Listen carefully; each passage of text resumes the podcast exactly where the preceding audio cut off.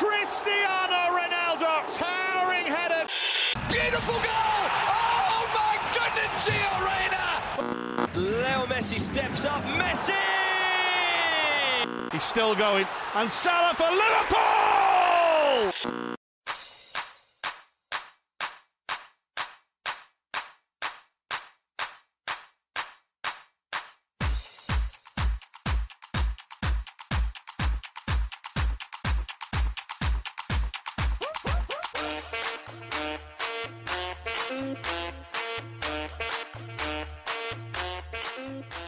سلام سلام.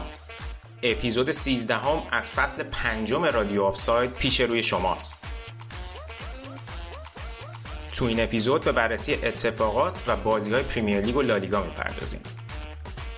بخش فرمولیه که برنامه تو این اپیزود مستقل میشه. چرا که این سری بستش دادیم و آراد میزبان یک مهمون کار درست خواهد بود. علیرضا از پادکست چارچرخ مهمون ماست و باهاش مفصل در مورد فرمول یک صحبت می‌کنیم.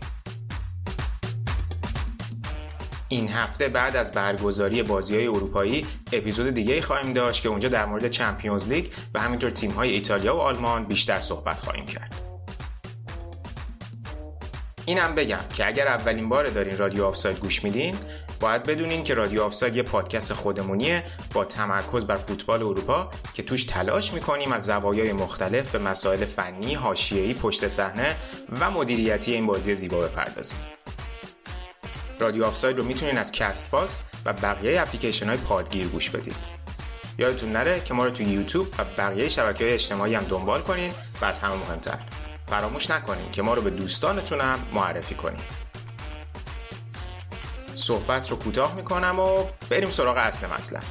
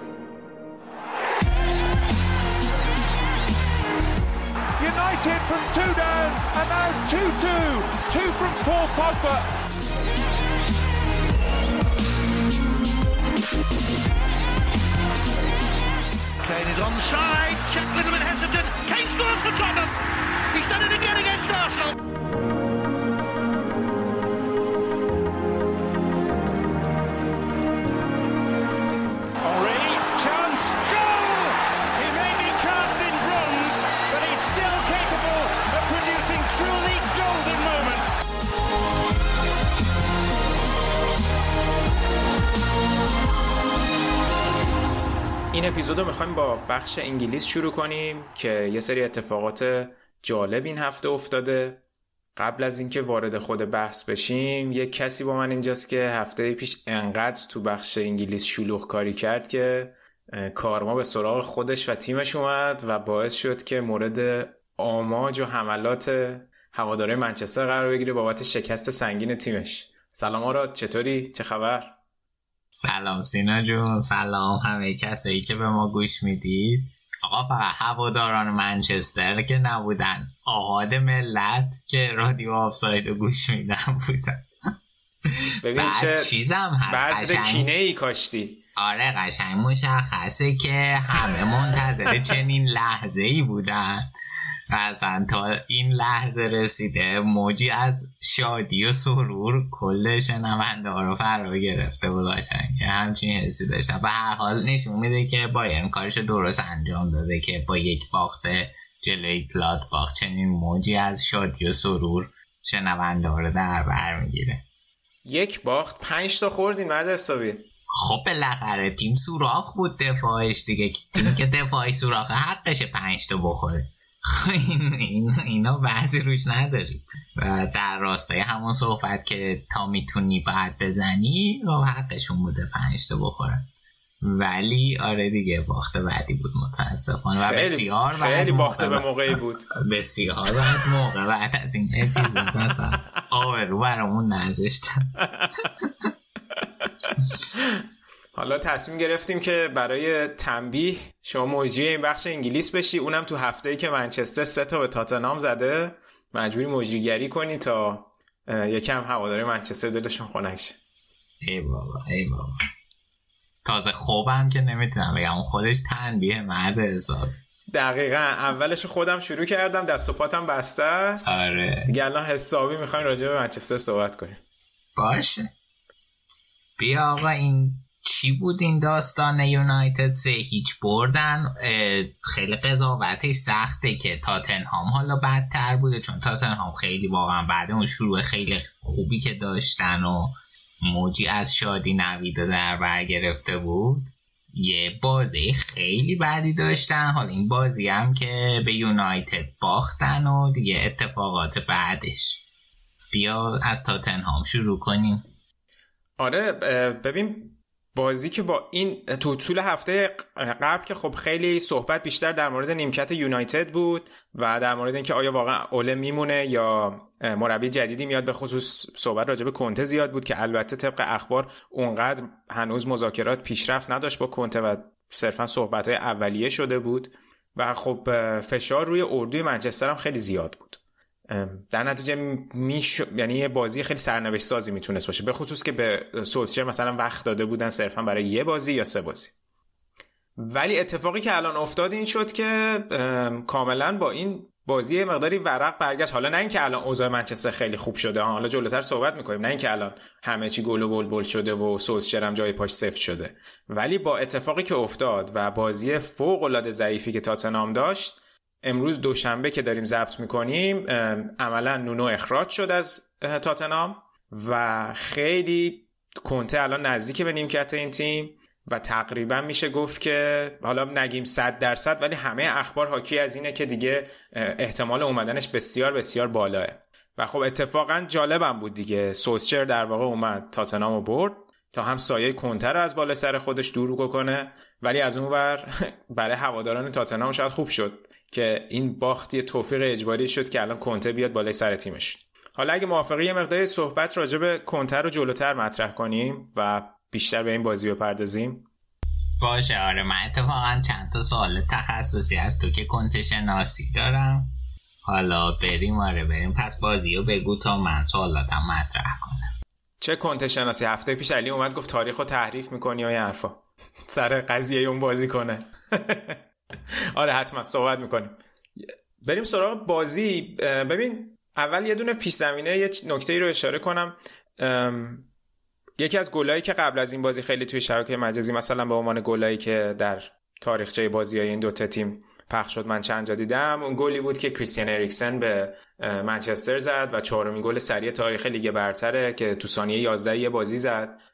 و خواستم فقط اینجا اشاره کنم به آخرین وضعیت کریستیان اریکسن رو که با اعلام کمیته پزشکی فدراسیون ایتالیا و همینطور باشگاه اینتر اریکسن دیگه نمی‌تونه فعلا توی ایتالیا بازی کنه به خاطر اون دفیبریلاتوری که توی قلبشه و عملا مجوز بازی نداره و به احتمال بسیار بسیار زیاد همینجوری که پیش بینی هم می‌شد اینتر اریکسن رو میفروشه. و خب حالا هنوز چیزی قطعی نیست ولی احتمال که بره آژاکس زیاده. حالا اینکه کی این اتفاق میفتن باز هم مشخص نیست چون اصلا معلوم نیست که الان اریکسن هنوز توی فرم بازی باشه یا نه چون من اصلا آگاهی ندارم که آیا تمرین انجام میده یا نه. و خواستم به این اشاره بکنم. اما در مورد خود بازی اگه بخوایم صحبت بکنیم ببین اتفاقی که افتاد خب همه با ترکیبی که اوله چیده بود یه مقداری سورپرایز شدن دیگه. یعنی بازی رو با سه تا دفاع شروع کرد اوله و تغییری که داده بود یکی این بود که واران و در واقع دو تا تغییر داشت. واران و کاوانی اومده بودن توی 11 اصلی و رشفورد و گرینوود بیرون نشسته بودن. و یونایتد توی دفاع 5 3 2 بازی می‌کرد و در زمانی هم که مالکیت توپ رو داشت حالا گاهی سپ... می‌تونیم بگیم 3 5 2 بود و گاهی 3 4 1 2 که توی 3 4 1 2 برونو جلوتر بازی می‌کرد که البته بیشتر متمایل به راست بود ولی در نیمه دوم وقتی که ماتیچ جای برونو اومد دیگه عملا می‌شد ببینیم که منچستر داره 3 5 2 بازی می‌کنه وقتی که مالکیت توپ رو داره. ولی اون فرم دفاعی که اوله پیاده کرد و 5 3 2 بازی کردن خیلی به نفعشون شد.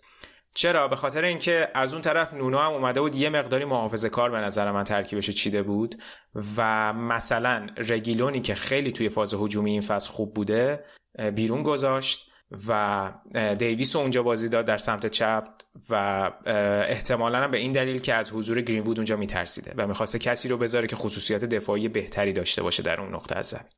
حالا از اون طرف وقتی که منچستر 5 3 بازی کرد اومد مرکز زمین رو قشنگ تونست ببنده. با وجود اون در واقع مجموع بازیکنایی که اونجا داشت و سه تا بازیکنی هم که از اون طرف نونو گذاشته بود تو زمین بسیار خط خط هافبک فلتی رو برای تاتنهام فراهم کرده بود. چون اندومبله نبود و حضور هویبیر سکیپر و لوسلسو باعث شده بود که خلاقیتی هم تو خط هافبک تاتنهام وجود نداشته باشه.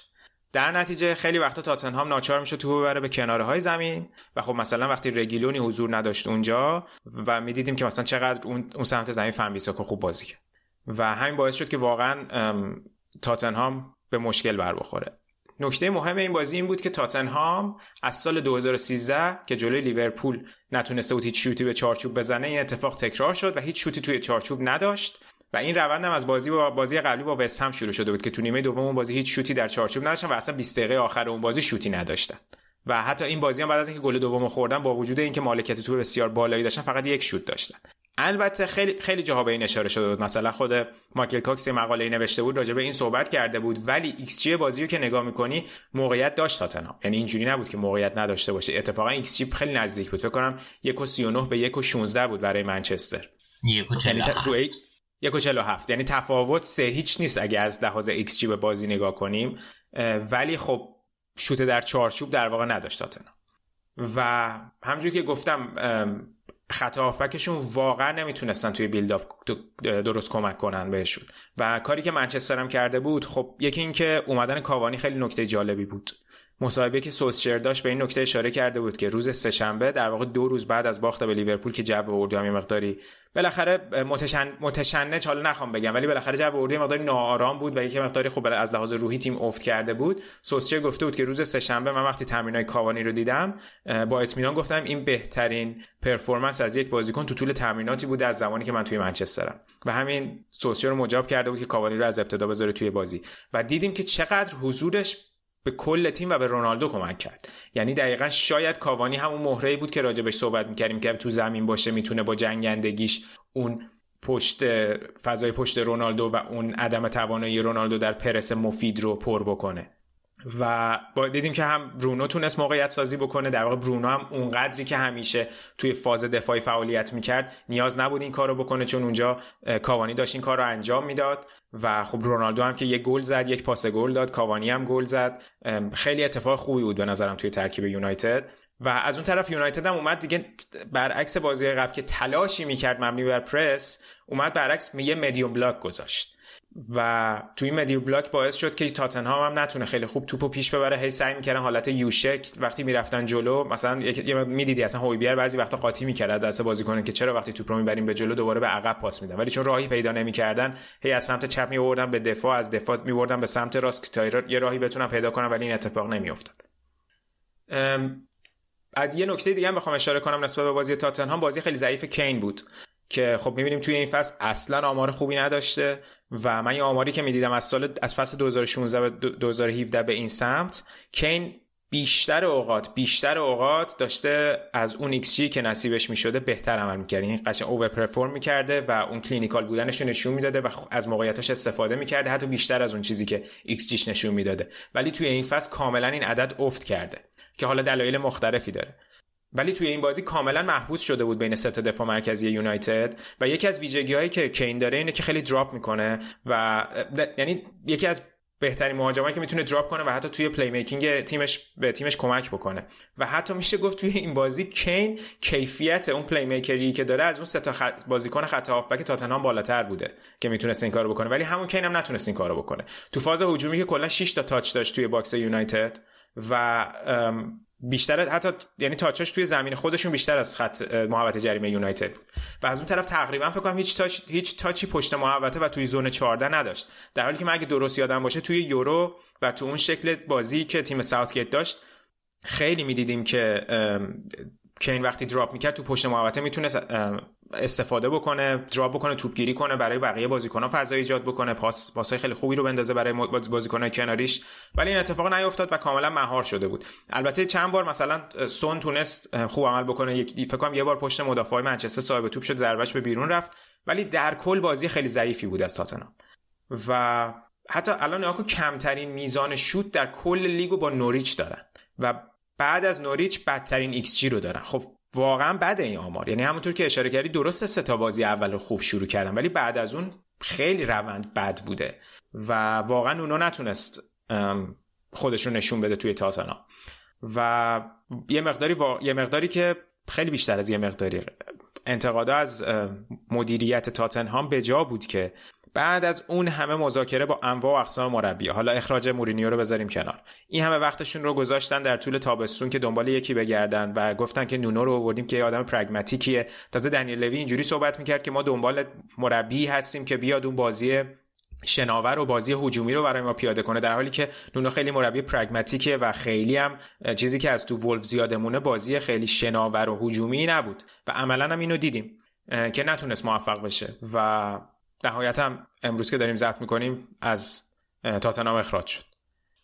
آقا این چیز لویا الان اشاره کردیم. من فرصت و مناسب میدم یه سوال بپرسم. شاید بخوای بعد بگی نمی‌دونم. ببین یه نکته ای که لوی داره اینه که خیلی کم من به این میشناسمش که منطقی عمل کنه. خب خیلی بر اساس اتفاقات اینا یه تصمیمایی می‌گیره که حالا به نظر کسی که بیرون نشسته عجیب میاد. این ویژگی رو دقیقا کنته هم داره. این ترکیب چه نتیجه می‌تونه داشته باشه؟ اصلا کار می‌کنه یا نه؟ آره اتفاقا سوال خوبیه. منم به این موضوع فکر می‌کردم. ولی شاید وجود پاراتیچی این وسط یه مقداری اینو بتونه بالانس بکنه. صرفا به خاطر اینکه پاراتیچی و کنته سابقه کار با هم رو در یوونتوس داشتند. ولی اینکه الان کنته داره حاضر میشه که بیاد به تاتنهام خودش علامت سوال بزرگی برای من داره و نمی‌دونم هم که کی پاسخ این سوال رو می‌گیریم. اونم اینه که در تابس... از تابستون به این طرف چه اتفاقی در باشگاه تاتنهام و چه اتفاقاتی در پیشنهاد پاراتیچی و لوی تغییراتی تو پیشنهادات پاراتیچی و لوی افتاده که الان کنته داره این پیشنهاد رو قبول می‌کنه که بیا تاتنهام. آره آیا... ببخشید آره. دقیقا. من داشتم به هم فکر کردم تو که خب دفعه پیش مفصل در موردش صحبت کردی که کنته کلا تمایل نداره وسط فصل بیاد. بعد یه سوال دیگه ای هم که ذهن من درگیر کرده اینه که چی توی پروژه تاتنهام دیده که حاضر شده بیاد؟ دقیقا. آره منم منم فکر نمی‌کردم الان وسط فصل بیاد. یعنی منم خیلی با خیلی محکم می‌گفتم که حتی بحث منچستر شد می‌گفتم نمیره. الان منم خیلی تعجب کردم که چه جوری حاضر شده. دقیقا اینکه پروژه تاتنام چیه چون خیلی تو اخبار می‌بینیم که گفتن که کنته با این وسوسه شده که یک پروژه قابل توجه تعریف میشه و با و بلند مدت. حالا بماند که آخرین اخبار حاکی از اینه که قرارداد فعلا یک قرارداد یک سال و نیمه قرار باش بسته بشه. ولی اینکه پروژه چیه آیا صرف اینکه یه بودجه وجود داره؟ اسمش پروژه است یا واقعا همه یک سری اهداف خیلی مشترکی دارن. چون لوی قشنگ همینجوری که گفتی تصمیمات هیجانی زیاد داره که همه رو سورپرایز می‌کنه. یعنی همون اخراج کردن مورینیو قبل از فینال ال کاپ خودش جای سوال داشت. تو که این همه مدت ایستاده بودی دقیقا اون مربی که آمارش توی فینال ها خوبه رو کنار می‌ذاری خب جای تعجب داره دیگه. و کلا تصمیمات همین تابستونشون هم عجیب بود دیگه. شما میای با این همه مربی مذاکره می‌کنی وقت خودتو تلف می‌کنی تاشم با نونو قرارداد میبندی. الان لوی خیلی هم محبوب نیست بین هوادارا. یعنی این هم مشکله. یعنی همین تصمیم الان توی همین بازی خیلی علیه لوی شعار دادن توی استادیوم. کلا که جو خیلی بد بود. یعنی علیه نونو شعار دادن کینو حتی هو کردن. دنیل لوی رو خیلی هو کردن که باید از باشگاه بره. یه مقداری جای پاش نه اینکه جای پاش متزلزل مالک باشگاه منظورم اینه که اون مقبولیت رو بین هوادارا کاملا از دست داده. ببین کلا قضیه کین هم عجیب بود دیگه. یعنی ببین اخبار تابستون عجیب غریب بود. شاید مثلا الان پافشاری که لوی کرد شاید دندونگردی کرد تعریفش رو بخوایم بذاریم. شاید هم از اون طرف بگیم که خب کین شاید ارزش هم بیشتر از این حرفاست نمی‌دونم در جایگاه مالک باشگاه نیستیم که بدونیم چقدر ارزیابی می‌کنه نسبت به قیمت کین. ولی خب همه اینا روی تیم تاثیر گذاشته دیگه. یعنی کین هم می‌بینیم که عملکردش خوب نیست. یه مقداری اون رابطه کین با هوادارم سر این قضیه به هم خورد دیگه. یعنی مثل قبل نیست. مثل شش ماه پیش نیست. و خب دنیل لوی قشنگ رد پاش توی همه این داستانا دیده میشه. ولی شاید الان واقعا دیده که تنها راه چاره همینه. یعنی میگه که okay من الان مورینیو رو امتحان کردم نونو رو امتحان کردم گزینه های دیگه هم که داشتم. حالا مثلا یه گزینه معقول دیگهش که می‌تونست بره گراهام پاتر بود که خیلی حرفش هم بود که دیگه می‌بینیم که الان تو برایتون چقدر داره نتایج خوبی می‌گیره و این هفته هم تونستن لیورپول رو متوقف کنن. ولی شاید دیده واقعا کار دیگه از دستش بر نمیاد و پاراتیچی مجابش کرده که آقا ما باید کونته رو بیاریم و حتی غرغراش رو هم تحمل کنیم تا اگه می‌خوایم. چون ببین واقعا تاتنهام نیاز به یک جام داره. یعنی لوی لوی خودش مش... یعنی چی میگن تشنه اینه که یک جام و یک افتخار بیاره. له له می‌زنه دقیقا. و چه انتخابی بهتر از کنته که این کار رو براشون انجام بده؟ ولی آره جالب میشه. ببینیم که این تضاد این وسط چه اتفاقی براش میفته. آیا با هم به مشکل می‌خورن یا نه؟ ولی وقتی که اینجوری یه دور میری به نتیجه نمی‌رسه و الان داری کنتر راضی می‌کنی حتما یک پیشنهاد خیلی عجیب غریب تری هم داری میدی دیگه. چون اینجوری کنته دستش هم یه مقدار بالاتر بوده اینجا. چون کنته که محتاج این نبوده که الان سرمربی بشه. منظورم از محتاج اینه که خب بالاخره مربی دوست داره کار بکنه. ولی کنته اول فصل هم یه 6.5 میلیون از اینتر قبل جدایش گرفته بود و این پول رو داشت مثلا برای به عنوان یک حقوق این فصل داشته می‌گرفته و چه بهتر که به قول هزینه سوپرمارکت تو این مایه گفتم گفتم انگار لنگ 6.5 میلیون یورو بوده کنته. ولی منظورم اینه که آره یه حالت مستاصلی انگار رفتن سراغ این که دیگه آقا باشه ما اشتباه کردیم. تو هر چی میگی ما قبول می‌کنیم فقط تو بیا.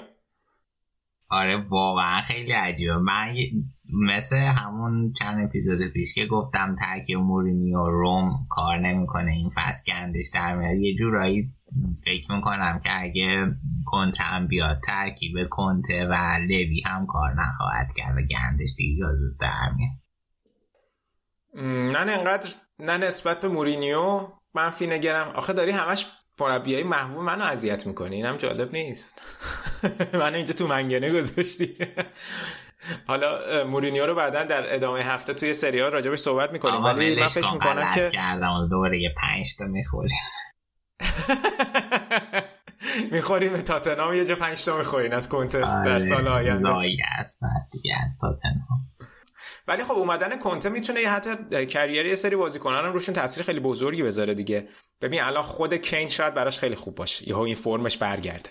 یا مثلا wing back هایی که توی تیم کنته نقش مهمی دارن مثلا الان رگیلون خیلی شاید براش اتفاق خوبی افته یا دوئرتی که الان بازی نمی‌کنه توی wing wing back راست براش خیلی خوب باشه. ببین مثلا خریدایی که داشتن مثلا کریستیان رومرو رو که آوردن برای مرکز دفاع بسیار خوبه. ولی خب مثلا دفاع دیگه در سطح رومرو یا در سطحی که مورد قبول کنته باشه شاید نداشته باشه. حالا رومرو توی آتالانتا سابقه بازی تو سه دفاع رو هم داشته. ولی اریک دایر که حالا هوادار تاتنهام شاید دوستش داشته باشن نمی‌دونم. نمی واقعا نمی‌دونم حس هوادار چی. واقعا به نظر من دفاع تعطیلی یعنی دفاعی نیست که کنته ازش استفاده کنه مگه اینکه یه اتفاق خاصی بیفته زیر نظر کنته مثلا احیا بشه ولی مثلا بازیکن دیگه ای که می‌تونم بهش اشاره کنم مثلا شاید دل علی ها دوباره برگرده. یعنی رو بیاد. من شاید هم نه ریسکش هم زیاده. یا مثلا زیر تمرینای کنته در بره و گلای آمن نیستم. مدت هاست داشتشه خودش نیست دیگه. آره خلاصه جالب خواهد بود. ولی در مجموع اگه نگاه کنی من اگه هوادار تاتنهام بودم بسیار از این اتفاق استقبال می‌کردم. دیگه چی از این بالاتر دیگه؟ یعنی می‌دونی چی میگم؟ یعنی حتی حساب کنیم که آقا این ممکنه الان با لوی هم به مشکل بخوره. دیگه الان چه کاری میشه کرد؟ یعنی نونو که معلوم بود آینده برای این تیم نداره و مربی دیگه هم خیلی آماده نبود که این کارو برای ما انجام بده برای مایی که اگه من هوادار تاتنهام باشم. به نظرم اتفاق خوبی برای تاتنهام. و با تمام احترامی که برای منچستری قائلم بسیار موقعیت خوبی رو از دست دادن. اونایی که امضا می‌گرفتن البته قاعدتا خوشحالم ولی من همچنان عمیقا معتقدم اونا که امضا می‌گرفتن بعد باخت لیورپولی بودن. بعد باخت آه از سوسیه؟ آره. خیلی عجیبه. هنوز من فکر فکر می‌کنم عجیبه. اصلا چینش اتفاقاتی که پشت هم افتاده از هفته پیش خیلی عجیبه دیگه. تا به اینجا رسید و تشم سوسشه برد و کنته از این ور داره میره تا حالا این همه حرف می‌زنیم من میترسم تا وقتی که ادیت کنیم منتشر کنیم یا همه چی به هم بخوره آبرو حیثیت اون بره. اپیزود بیات میشه نیومده بیرو ولی خب سوشه خیلی خوشحاله دیگه. الان به قول تو همسایه کنتر رو از خودش کم کرد هم حالا یه برد گرفت و احتمالا الان فردیناند هم مصاحبه می‌کنه یه سه ساله بذارین جلوش دوباره سه سال دیگه هم تمدید کنه هم نویل هم فردیناند به قول علی سیسه عقابی هم میگه. سیسه عقابی. ببین حالا حرفش شد یه مقداری اگه خود راجع به یونایتد هم صحبت بکنیم. ببین یه بحثی که خیلی من این اونور دیدم این بود که خب مثلا گفتن که به سوسچه ما دو سه تا بازی وقت خب؟ کلا این مفهوم اینکه وقت دادن به مربی برای دو سه تا بازی باید ببینیم که چی از توش می‌خواد در بیاد. آیا شما یک چیزی در آینده با این مربی می‌بینین یا صرفا بر اساس نتایج کوتاه مدت می‌خواین نتیجه بگیرین این مربی خوبه یا نه؟ می‌دونین یه مقداری ملاک عجیبیه. مگر اینکه یهو بیاد بترکونه و خب اینم انگار که میگن یه wild card رو کرد شاید این ترکیبی هم که این بازی گذاشت یه wild card بود برای سولسشر که یه مقدار این momentum تیم رو برگردونه. ولی کماکان الان بازی سختی داره. الان وسط هفته تو Champions League با آتالانتا باید توی ایتالیا بازی بکنه و بعدش هم با سیتی جلوی با منچستر سیتی و پپ بازی داره. و مشکلات منچستر اینجوری نبود که الان تو خود فرمای منچستری هم من میگشتم اینجوری نبود که بگم این بازی پرفکت بود. یعنی یه سری اشکالا پابرجا هست. و خیلی همه هم اینجوری بودن که ما نمی‌بینیم که منچستر کماکان با این سیستم سه دفاعه یا حالا 5 3 2 که بهش اشاره کردم بخواد ادامه بده. یه دلیل مهمش اینه که تعداد بازیکنایی که توی فاز هجومیش توی خط هافبکش تو پست‌های مختلف داره انقدر زیاده که شاید اونقدر براش عملی نباشه بتونه توی بلند مدت همش روی این 5 3 2 3 5 روش بتونه سرمایه گذاری کنه. خیلی عجیب خواهد بود اگه با همین ترکیب ادامه بده. ولی خب این بازی جواب داد دیگه. این بازی همونجوری که گفتم جواب داد و خیلی خوب تونستن از اون فضاهایی که برای تو اون وسط زمین پیش می اومد و پشت مثلا هافبک های تاتنهام به دست می اومد ازش استفاده بکنن. وقتی که مثلا هویبیر و اسکیپ می اومدن پرس بکنن. خیلی خوب می‌تونست از اون فضای پشتشون استفاده بکنن. مثلا برونو چند بار تونست صاحب توپ بشه و مهاجما رو صاحب توپ بکنه. روی گل دومی که منچستر زد که تونستن که فشار بذارن فکر کنم روی اسکیپ فشار گذاشتن که توپو گرفتن و خود برونو بود. دقیقا توپو رسوند به رونالدو و هویبیر هم اصلا گم گم شده بود. نتونست کاوانی رو دنبال کنه. کاوانی چه فضای خوبی داشت. یه اتفاق خیلی جالب این بود که وقتی که رونالدو اومد پاسو بده اولا که اریک دایر که آفساید پر کرده بود و کاوانی اگه مستقیم میدوید تو موقعیت آفساید قرار می‌گیره ولی حرکت جالبی که کرد و بارها ما این حرکت رو از ادینسون کاوانی دیدیم این بوده که موقعی تو این شرایط قرار می‌گیره به جای اینکه stop کنه و وایسه تا توپ براش ارسال بشه که تو موقعیت آفساید نباشه به جاش سعی می‌کنه در عرض بدوه. یعنی یک دویدن قوسی داشته باشه که هم خودش رو توی آفساید نذاره و هم این که کماکان اون شتاب دویدنش رو داشته باشه. یعنی اون استوپ رو نزنه خیلی نکته مهمیه که تو داری کماکان با اون سرعتت میدوی فقط داری جوری میدوی که تو آفساید قرار نگیری و به محض اینکه اون پاس داده میشه اون استارت تو دیگه نیاز نیست تازه استارت بزنی. اون دویدن تو فقط ادامه میدی و دیدیم که کاوانی این کارو کرد و تونست به گل برسه. خیلی خیلی به نظر من صحنه جذاب و جالبی بود. و حالا باید ببینیم که در ادامه برای منچستر چه اتفاقی میفته یه تحلیلی هم فقط من میخوندم در مورد اون پرسی که راجع به منچستر صحبت می‌کردیم که یه, تحلیلی کرده بودن توی یه تازه یه, تیمی بودن که روی لیورپول خیلی متمرکزن ولی رو بازی لیورپول و منچستر آنالیز کرده بودن. بحثشون این بود که اینجوری نیست که منچستر بازیکناش تلاشه برای پرس انجام ندن. اتفاقا خیلی هم تلاش می‌کنن. ولی efficiency و کارایی اون پرسی که انجام میدن بسیار پایینه. یعنی بازیکنها دوندگی دارن تلاش می‌کنن پرس بکنن ولی efficiency ش بسیار پایینه. و اتفاقا اگر که پرس بد اجرا بشه اون ضررش خیلی بیشتره. دلیلش هم اینه که بازیکن از position ی که داشته خارج میشه و با چند تا پاس مثل یکی مثل گل اول لیورپول که نبی کیتا زد با هفت تا پاس خیلی راحت توپو رسوندن به پشت دفاع منچستر. به خاطر اینکه بازیکنان منچستر داشتن خیلی سردرگم پرس می‌کردن و هی از موقعیتشون خارج میشن و باعث می‌شد که فضا در اختیار بازیکنان لیورپول قرار بگیره. حالا این چیزیه که مثلا منچستر باید روش کار بکنه که وقتی که تلاشه هست که اینم خودش نیاز به یک کار طولانی مدت داره که اگه که بخوایم از الان نگاه بکنیم منچستر می‌خواد روی این داستان کار بکنه یا حالا کار کرده به نتیجه نرسیده. چون همین تحلیلی که من میخوندم اومده بود این high press کلوپ رو بررسی کرده بود. نوشته اگه high press کلوپ الان به این اوضاعش رسیده یه کار چند ساله است. همون سال اولم کلوپ همین مشکل رو داشته و الان این فصل هم تازه اونقدر efficient نیست به اندازه فصل قبل. یه دلیلش اینه که جینی واینالدوم نیست و همین که فرمینیو هم تازه برگشته.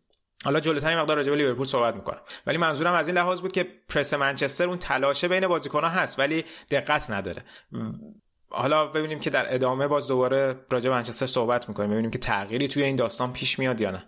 این خلاصه داس خلاصه ای از خلاصه مفصلی از وضعیت تاتنهام و یونایتد بود. فقط یه چیزی راجع به کنته گفتم. این یه موقعی که کنته از اینتر جدا شد با اینکه توافق بین دو طرف حاصل شد و در واقع اینتر کنتر رو اخراج نکرد. چون اگه اینتر کنتر رو اخراج می‌کرد خب باید کامل حقوقش رو می‌داد. ولی یه حدود 6.5 تا 7 میلیون بهش دادن. و اتفاقا از ماروتا پرسیده بودن دلیلش چیه گفته بود که این بابت تلاشایی که کنته کرده بود توی تیم و ما خیلی دوستانه چون از هم جدا شدیم این پرداخت رو بهش انجام دادیم. ولی اون موقع که این حرف زده شد من یادمه که این سایت کالچو فینازا نوشته بود اینتری ها از اتفاقاتی که زمان جدایی کنته از چلسی افتاد میترسیدن و نمی‌خواستن که یه مشکلی این وسط وجود داشته باشه. چون وکلای کنته می‌تونستن این قضیه رو داستاندار بکنن. برای همین می‌خواستن یه جوری فیصله بدن که تموم شه بره پیکارش. یعنی اون 6 میلیون رو هم حالا اضافه بر اون بونوسایی که باید می‌دادن بابت این کاری که برای اینتر انجام داد بهش دادن. فقط یه بندی داشت که اگر خودش حق و فقط اگر می‌رفت یک تیم ایتالیایی دیگه اون موقع اینو باید پس می‌داد. یعنی این توی اون بند بود. یعنی مثلا اگر فرض کن می‌رفت یوونتوس این پرداخت فسخ می‌شد. الان اگه که بره تاتنهام اون پاورجاه اون شرط فقط برای رفتن کنته به یک تیم ایتالیایی در یک سال آینده بود که اتفاق نیفتاد و اگه بره تاتنهام کماکان اینتر اون پول رو به کنته پرداخت خواهد کرد. یا حالا پرداخت کرده پاورجا خواهد. بسیار عالی. وضعیت اقتصادی کنته هم خیلی خوب پوشش دادی توی این اپیزود. آره خدا گذاشت خوبه. نیست.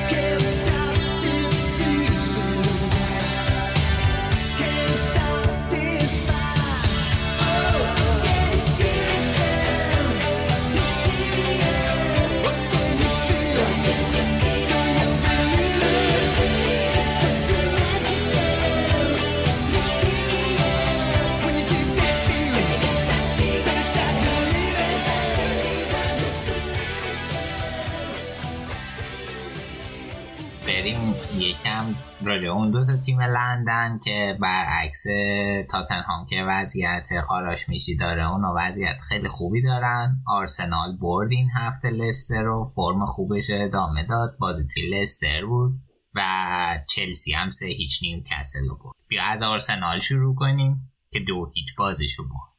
آره حتما. حالا نه تنها الان این هفته جفتشون خوب بودن تیمای زنانشون هم خیلی خوب بودن. هم آرسنال تونست ببره هم آرس...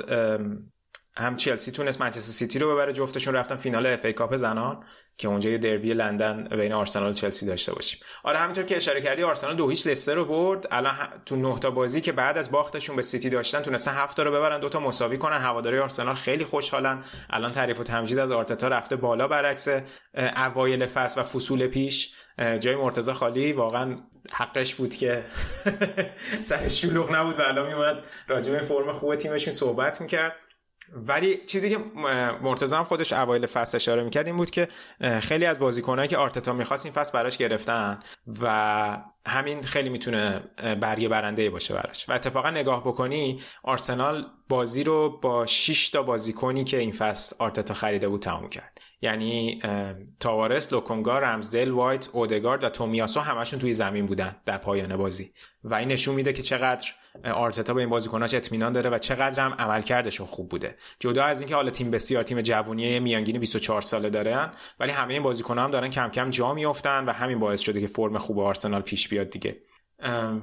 ببین این بازی آرسنال اومد ترکیبی که بازی می‌کرد تقریبا میشه گفت 4 4 1 1 یا 4 4 2 بود. اگه لاکازتو کنار اوبامیانگ در نظر بگیریم. تو بازی با ویلا خیلی اومدن تلاش کردن که یه های پرسی هم بذارن بعضی وقتا و پرس بکنن ولی توانایی بازیکنان آرسنال شاید الان در اون حد نیست که بتونن این پرس رو در طول 90 دقیقه بازی نگه دارن. برای همین خیلی هوشمندانه اومد یه مید بلاک گذاشت آرتتا و یه مقداری در واقع عقبتر نشستن و با این کارشون باعث شدن که مدیسون و تیلمان اون وسط زمین از کار بیفتن و لستر هم سعی کنه بره به کناره ها و کار بازیکنای آرسنال تو کناره هم خیلی خوب بود در پوشش خط دفاعیشون. و همین فکر کنم خیلی نکته مثبتی بود برای آرتتا چون اصلا نگاه کنی آمار بازی هم خیلی مالکیت توپ در اختیار لستر. البته خب آرسنال دو تا گل نیمه اول خیلی طبیعیه تیمی که عقب میشینه مالکیت توپ در اختیار حریفش باشه. ولی خب یه اتفاقی که توی آرسنال افتاده اینه که آرسنال داره از ست پیساش ضربات آزاد و کورنرش خیلی خوب استفاده می‌کنه. و خیلی هم این کردیتش رو میدن به این مربی که آرتتا از منچستر سیتی اوورد نیکولاس جوور. که کارش اصلا کار کردن روی این set piece ا و ضربات آزاد آرسناله که تو الان تو چهار بازی اخیر 5 تا گل از کورنر زدن. که خب خیلی آمار فوق العاده آرسنال فصل پیش اگه که اون ضربات مستقیم یعنی ضربه آزادای مستقیم اگه در نظر نگیریم مثل ضرب مثلا ضربه ایستگاهی پشت محوطه از پایین جدول سومین بوده روی تعداد گلایی که زده بوده ولی الان بهترین آمار رو داره. خیلی تکنیکای متنوعی هم جلو استفاده می‌کنن. یعنی بیشتر از اینکه روی نوع ضربه ضربه زدن ضربه کار بکنه برای کشیدن ضربه به موقعیت بازیکن‌ها هنگام ارسال توپ توجه کرده و کار کرده. مثلا توی همین بازی لستر اگه نگاه کنید چهار تا بازیکن توی 6 قدم هن. دو تا بازیکن که یکیشون اتفاقا گلزن بود اومده بود روی مثلا نقطه پنالتی وایساده یه مقداری عقبتر دیپ وایساده بودن و به محض اینکه کورنر ارسال شد اون بازیکنایی که توی شیش قدم بودن دفاع رو به هم ریختن و از اون سمت اون دوتا بازیکنی که روی نقطه کورنر بودن هجوم آوردن به تیر یک و همین باعث شد که اتفاقا کورنر هم خیلی خوب بود. دیگه گابریل تونست ضربه سر رو روی سانتر ساکا بزنه و گل اول به ثمر برسه. حالا هم البته این اعتبارم باید بدیم که هم ساکا هم اسمیت رو خیلی روی کورنر خوب عمل کردن. و خب این خیلی داره الان به آرسنال کمک می‌کنه. و حالا اسمیترو هم که اسمش اومد هم این بازی هم گل زد و الان اسمیترو نقش بسیار فوق العاده ای تو تیم آرتتا داشته. شماره ده خیلی خوبه برای آرتتا و خب خیلی هم یاد ویدشر میافتن که از آکادمی اومده بود بالا و مثلا تو فصل 2010 2011 فوق العاده بود برای آرسنال و آرسنال خیلی خوشحالن که امیل اسمیترو هم داره این نقش رو پیاده می‌کنه و بعد از اوزیل هم شاید بازیکنی مشابه اسمیترو بشه گفت نداشتن. و الان یه مقدار عمق ترکیب اونجا خوبه چون هم اودگارد رو دارن هم اسمیترو رو دارن و مثلا اگر 4 3 1 2 بخوام بازی بکنن اون شماره دهی که اونجا بازی می‌کنه یا 3 4 2 1 هم حتی اگه اونجوری هم بازی بکنن اون نقش پشت مهاجم و شماره ده ها اسمیترو خیلی می‌تونه خوب ایفا بکنه. و خیلی توی بازی طولی خوبه و خیلی اگه فضا داشته باشه خیلی می‌تونه یعنی اگه تیمی بهش فضا بده واقعا اون خلاقیتش خیلی می‌تونه ضربه بزنه به تیم حریف. خلاصه خیلی بازی خوبی بود برای آرسنال ولی ستاره این بازی هم که خیلی حرفش شد رمزدل دروازه‌بانشون بود. با اون save خیلی عجیب غریب double save ی که بهتره بگیم روی ایستگاهی مدیسون داشت. عجب save ی بود. که عجب save ی خیلی خیلی, خیلی. حتی اشماکل گفته بود این بهترین save ی بود که من چند سال اخیر دیدم با وجود اینکه پسر خودش توی همون بازی اونور دروازه‌بان بود. و درسته توپ به تیرک خورد ولی واقعا خوب خودش رسوند به توپ. یعنی timing ش در پریدن فوق العاده بود. و حالا اون بیشتر روش focus شد ولی اینکه سری پا شد و ضربه بعدی هم تونست ضربه‌شو بگیره که بعد از روی خط بازیکن آرسنال دور کنه به نظرم اونم خیلی ارزشمند بود. یعنی تقریبا یه double save فوق العاده داشت. و آماری که اپتا گذاشته بود الان بهترین عملکرد رو بعد از مندی داشته از 28 تا شوتی که به سمت چارچوبش زده شده 24 تا رو save کرده. خیلی آمار خوبیه. و حالا جدا از این عمل کردش توی خود دروازه‌بانی تو رو... نگه داشتن روند بازی و همینطور بازی سازی خیلی خوب بوده و با وجود اینکه خیلی انتقاد می‌کنن بابت پولی که آرسنال بابت رمزدل داده می‌بینیم که الان داره براشون چقدر مفید حاصل میشه. خب خیلی فکر کنم خبر خوبی برای آرسنالیه که الان اوضاع خیالشون از دروازه راحته. حالا مرتضی لنور هم خیلی دوست داره ولی الان فکر کنم خوشحال باشه نسبت به عملکرد رمزدیل. یه نکته حرف گری نویل شد اینو میخوندم که گری نویل خیلی مسخره کرده بود آرسنال رو بابت این فصل نقل و انتقالاتی که داشتن و حتی اتلتیک هم یه چیزی منتشر کرده بود که از ایجنت که یه نظر سنجی کرده بودن حدود 43 درصد گفته بودن که آرسنال بدترین فصل نقل و انتقالاتی رو داشته و می‌بینیم که الان اتفاق اتفاقا اتفاقا چیزی که آرتتا خواسته بود داره به بهترین شکل پیش میره و فکر کنم که خیلی از عملکرد آرتتا الان راضی باشم بابت این نقل و انتقالات و چی میگن؟ یک خاموشی زد بر دهان منتقدینش. ولی حالا ببینیم که در ادامه چقدر این روند می‌تونه حفظ بشه. نبیل که بره به مهارت ها توانایی خودش تو مربیگری فکر کنه نمی‌خواد راجع بقیه به نظر بده. نمی‌دونم ولی هر چی میگه برعکس در میاد. آره اینم شده مثل ماتئوس تو فوتبال حال.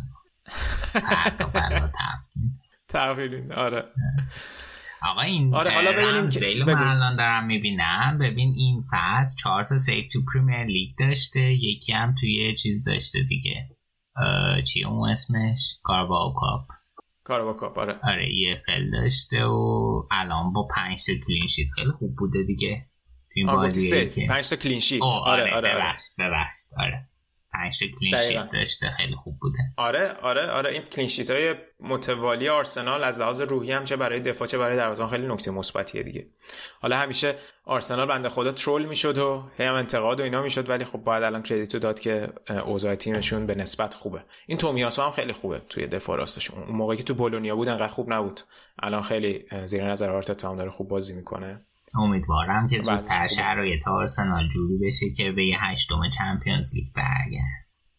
آقا تو هنوز درس نگرفتی از اتفاقی که هفته پیش افتاد؟ وا بده. یه, یه یکی دو هفته بی خیال شو. خیلی پر رو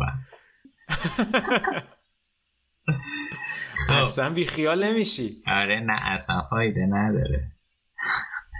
حالا آرسنال بعد از اینترنشنال بریک بازی سنگین جلو لیورپول داره اون بازی بازی جالبیه. بعد ببینیم اونجا چه اتفاقی میفته. تو زمین لیورپول هم هست. بیا بریم سینا بازی چلسی نیوکاسل که چلسی سه هیچ برد. این نیوکاسل هم هنوز تحت مدیریت جدید. هیچ تغییری نکرده هیچ بردی نداشته. البته لزوما نباید تغییر می‌کرد ولی خب هیچ بردی نداشته و اینم مقتدرانه سه هیچ باخته. آره حالا به قول تو قرار نیست تغییری داشته ولی بعضی وقتا یه تغییر روحی که پیش میاد میگن یه شوک روحی که پیش میاد شاید اتفاق بیفته ولی نه. ده تا بازی اینا کلا نبردن. فقط چهار تا مساوی داشتن و انقدر اوضاع نوریچ بده اینا موفق شدن تو رتبه 19 جدول وایسن. واقعا نیوکاسل نیاز داره که هرچه سریعتر یه مربی استخدام کنه چون با این وضعیت ادامه پس سخت میشه و فکر نمی‌کنم مالکین هم خیلی مطبوعشون باشه در همین اول فصل که گرفتن نیوکاسل بیفته. واقعا اتفاق عجیب غریبی میشه که نیوکاسل این فصل سقوط بکنه. من می‌خونم که دارن با ادی هاو مذاکره می‌کنن مربی سابق برنموث حالا باید ببینیم که چی میشه. چون واقعا با توجه به وضعیت کنونی شاید نیاز دارن که سریعتر یکی رو فقط بذارن بالای سرتی این قضیه مدیر ورزشی که می‌خواستن استخدام کنن به کجا رسید؟ گرفتن کسی نه هنوز اونم کسی رو نگرفتن. کسی هنوز نگرفتن. یعنی میگم الان خیلی رسما تیم نظارت ورزشی روش نیست و با همون مربی موقتش داره پیش میره. و این بازی هم اصلا بازی خوبی نداشتن دیگه. یعنی کاملا چلسی برتری داشت و چلسی تونست راحت بازی رو ببره. اتفاق جالب اینه که خب الان هم لوکاکو هم ورنر جفتشون نیستن و کماکان کای هاورس داره اون جلو بازی می‌کنه. ولی ستاره این بازی ریس جیمز بود که تونست دوتا گل بزنه و کای هاورس هم روی گل سوم در واقع پنالتی تونست بگیره و بهترین بازیکن سال 2021 فوتبال جهان یعنی جورجینیو تونست پنالتی رو تبدیل به گل بکنه.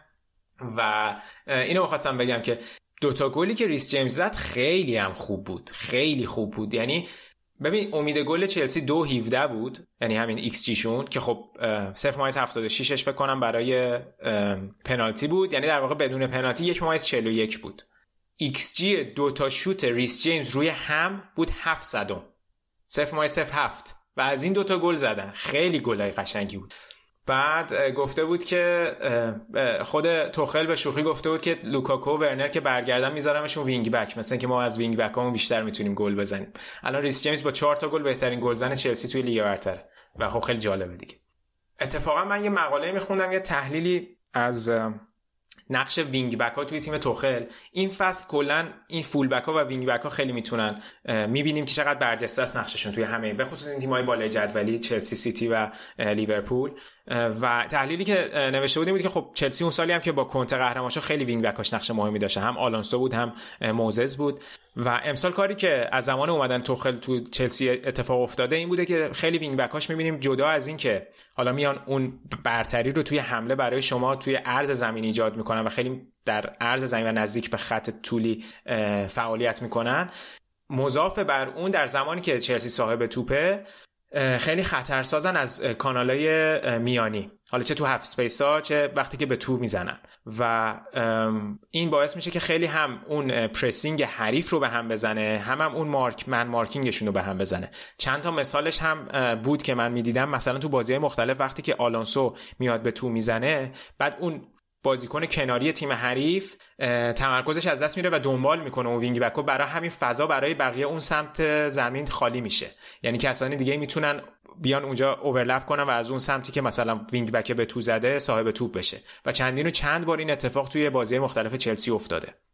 و می‌بینیم که واقعا دلیلش هم که الان حتی همین ریس جیمز داره گل می‌زنه یا چیلول چقدر خوبه یا وقتی آسپلیکوتا تو زمین همه و همه به خاطر این تاکتیکی که الان داره توخل استفاده می‌کنه و این جابجاییایی که wing back اش توی زمین دارن و به مرکز می‌زنن کاملا تیم حریف رو به هم میریزه که خیلی برتری فاحشی رو برای چلسی ایجاد می‌کنه و حتی توی محوطه جریمه هم اونجا برتری عددی براشون ایجاد می‌کنه که مدافعین بیشتر حواسشون سمت اون مهاجمی میره که در واقع از position خودش خارج شده و همین باعث میشه که مثلا wing back ی که توی محوطه جریمه حضور داره خیلی بتونه از اون فرصتش خوب استفاده بکنه.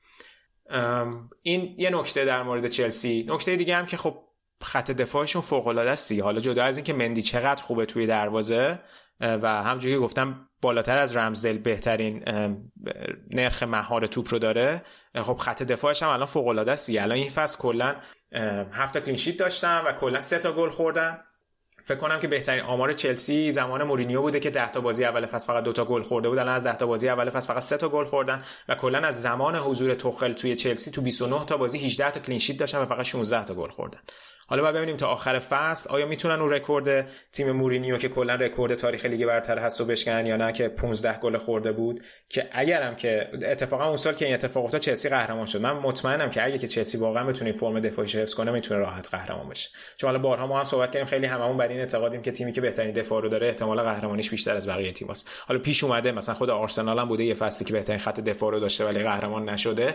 اما این خیلی برتری مهمی برای چلسی. جدا از کار دفاعی خوب مثلا رودیگر الان نقشش توی بیلداپ و تعریزی حمله چلسی فوق العاده است. یعنی این حمله توپایی که داره یه چیز عجیب غریبیه. من یه آماری هم که ازش میخوندم توی ارسال پاس پروگرسیو به یک سوم دفاعی حریف بین همه مهاجمای با مدافع لیگ برتری فکر کنم آمارش از همه بهتر. فکر کنم بالای از از 96 درصد بقیه‌شون بهتر بود. یعنی توی اون بالای سطح قرار گرفته بود. و کلا پاسای پروگرسیو فوق العاده داره و این رانایی که داره به سمت جلو خیلی به چلسی توی بیلد اپ و فاز هجومی هم کمک می‌کنه. و خب فرم تییاگو سیلوا هم که الان خیلی خوبه اوضاع چلسی کلا تو خط دفاعی خیلی مناسبه الان ریتمشون هم خیلی توی این چند هفته خوب بوده. فعلا رفتن صدر جدول. تازه این بازی کوواچیچ هم مصدوم بود. کوواچیچ یکی از بهترین بازیکنان چلسی این فصل بوده. خیلی از لحاظ عمق ترکیب فوق العاده تو حساب کن این دوتا بازی که دوتا مهاجمشون هم نبودن تونستن استفاده کنن و یه هفت بردن یه سه هیچ بردن. حالا بازی خیلی سختی هم نبوده. جلوی تیم 19 و 20 جدول بوده. ولی کماکان دارن بازیشون همون جوری که طبق برنامه هست پیش می‌برن.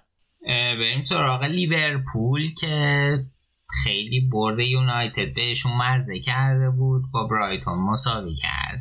اونم بازی دو هیچ جلو آره دقیقا.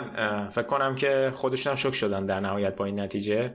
بازی بازی خیلی جذابی بود. یعنی به عنوان هوادار که یعنی بی طرف که نگاه کردی خیلی بازی جذابی بود. ولی از اون طرف برایتون هم تیم دست و پا بسته ای نیست همچون که اشاره کردیم یکی از فوتبال خوب این فصل پریمیر لیگو داره بازی می‌کنه.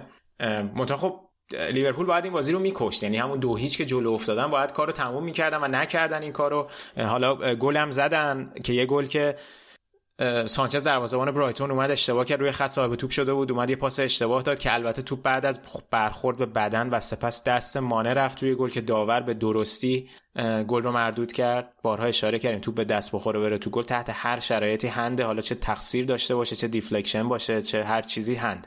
و خب گلی که برایتون هم زد خدایی اشتباه الیسون هم بود خیلی اومده بود بیرون و البته بازیکن برایتون هم خیلی خوب دید که الیسون اومده بیرون و همون گل باعث شد که مقداری ورق بازی برگرده و در واقع برایتونیا این باور رو پیدا کردن که می‌تونن بازی رو برگردونن. فکر کنم که امروپه بود که گل زد و نتیجه رو دو یک رفتن رخکن و این بازی نکته جالبی که داشت آدم لالانا که از لیورپول رفته بود برایتون خب زمانی که رفت هنوز به خاطر کووید استادیوم بسته بود نتونست با هواداری لیورپول خدافزی کنه و برگشتش به آنفیلد خیلی جالب توجه بود. ولی پاس گل دومو داد لالانا و خودش مصاحبه که کرده بود گفته بود که بین دو نیمه قرار بر این شد که هندرسون که داره تیم ما رو خیلی اذیت می‌کنه. من کاملا پوششش بدم و همین خیلی به ما کمک کرد تا ریتمو بتونیم برگردونیم و بتونیم روی لیورپول فشار بیاریم. و تونستن گل دوم رو هم بزنه البته هم برایتون یه گل دیگه نیمه دوم زد هم لیورپول یه گل زد که جفتش به خاطر آفساید مردود اعلام شد. یعنی میگم هر دو تا تیم واقعا شانس اینو داشتن این بازی رو ببرن. ولی این اتفاق نیفتاد و بازی مساوی شد. امتیاز خیلی مهمی بود که لیورپول این وسط از دست دادن یه مقدار توی اون کورس. و حالا یک چیز جالب این که اینم اینم یادم تازه ایکس جی برایتون هم بالاتر از لیورپول رفت تا آخر بازی. خیلی خیلی حالت سینوسی داشت ایکس جی تو طول بازی اگر روندش رو نگاه بکنی ولی در نهایت ایکس جی برایتون خیلی بالاتر بود. حالا چیزی که همیشه دیدیم دیگه از فصل پیش برایتون بارها و بارها ایکس از بقیه تیم‌ها بالاتر بوده. استفاده نکرده. از موقعیتش حالا تازه تونستیم بازی بازی رو مساوی بکنه. ولی راجع به پرس لیورپول اوایل این مقدار صحبت کردم. راجع به فیرمینو فکر کنم هفته پیش کم صحبت کردیم. توی بازی با منچستر فیرمینو خیلی فوق العاده بود. یعنی false nine به تمام معناست که الان داره خیلی تعریف و تمجید میشه ازش که مثلا تو بازی با منچستر درست گلزنی نکرد ولی چقدر توی اون نقشش فوق العاده بود چه توی پرس چه توی فضا سازی برای بقیه بازیکن‌ها. و الان که فیرمینو برگشته بعد از اون مصدومیتش می‌بینیم که پرس لیورپول هم می‌تونه بهتر و بهتر بشه و efficient تر بشه. و کارهایشون در واقع بیشتر افزایش پیدا کنه. اینم می‌خواستم بگم که رکورد گلزنی لیورپول خیلی جالبه. توی بازی خارج خونه فکر کنم 9 یا 10 تا بازی الان هر بازی حداقل سه گل می‌زنن. چه توی Champions League چه تو Premier League. ولی تو خونه این اتفاق نمیفته این هم از اون چیزای جالبه تیم کلوپه که تو خارج خونه خیلی بیشتر از داخل خونه گل می‌زنه. می‌خوای بریم بازی اون یکی تیم بالای جدول سیتیو بگیم که اونا هم موفق شدن به پالاس دو هیچ ببازن آره دیگه همه چی خوب پیش رفت برای چلسی این هفته در بالای جدول. یه نتیجه خیلی عجیب و غریب رقم خورد. البته تیم کریستال پالاس پاتریک ویرا این فصل خوب بوده ولی فکر نمی‌کنم خیلی فکر کسی فکر می‌کنه که انقدر راحت بتونه پالاس سیتی رو شکست بده. ببین اتفاق جالب توی تیم گواردیولا اینه که مثلا دو, دو تا بازیه که 6 تا گل زدن سه بار 5 تا زدن یه بار 4 تا زدن ولی 5 تا بازی هم هست که گل نزدن و خیلی عجیبه. یعنی یه, مقاله Athletic کار کرده بود که چرا اینجوریه که بعضی وقتا بعضی بازی ها براشون می‌گیره بعضی وقتا اصلا هیچ کاری نمی‌تونن بکنن. و مقایسه که شده بود بین همه این بازی می‌دیدیم که مشکل آخه خیلی هم حرف سر این که خب تیم پپ شماره 9 نداره دیگه. یعنی کسی که clinical باشه اون جلو و از موقعیت استفاده بکنه نداره. ولی جدا از اون اصلا تو این بازی ها سیتی نمی‌تونه موقعیت با کیفیت بالا خلق بکنه. یعنی یه مشکلی که داره و خود خود مورینی میگم مورینیو خود گواردیولا حرفش جالب بود. گفته من نمی‌دونم مشکل چی یعنی خیلی راحت گفته بود که من دنبال پاسخ این سوالم. و تو این بازی هم 23 بار سانتر داشتن توی محوطه جریمه که فکر کنم بعد از بازی با تاتنهام بیشترین سانتر بود که هیچ کدوم نتونست استفاده کنن و هیچ کدوم موقعیت خوبی براشون خلق نکرد. فقط یه دونش خوب بود که اونم خسوس گلش کرد و گل مردود اعلام شد به خاطر آفساید.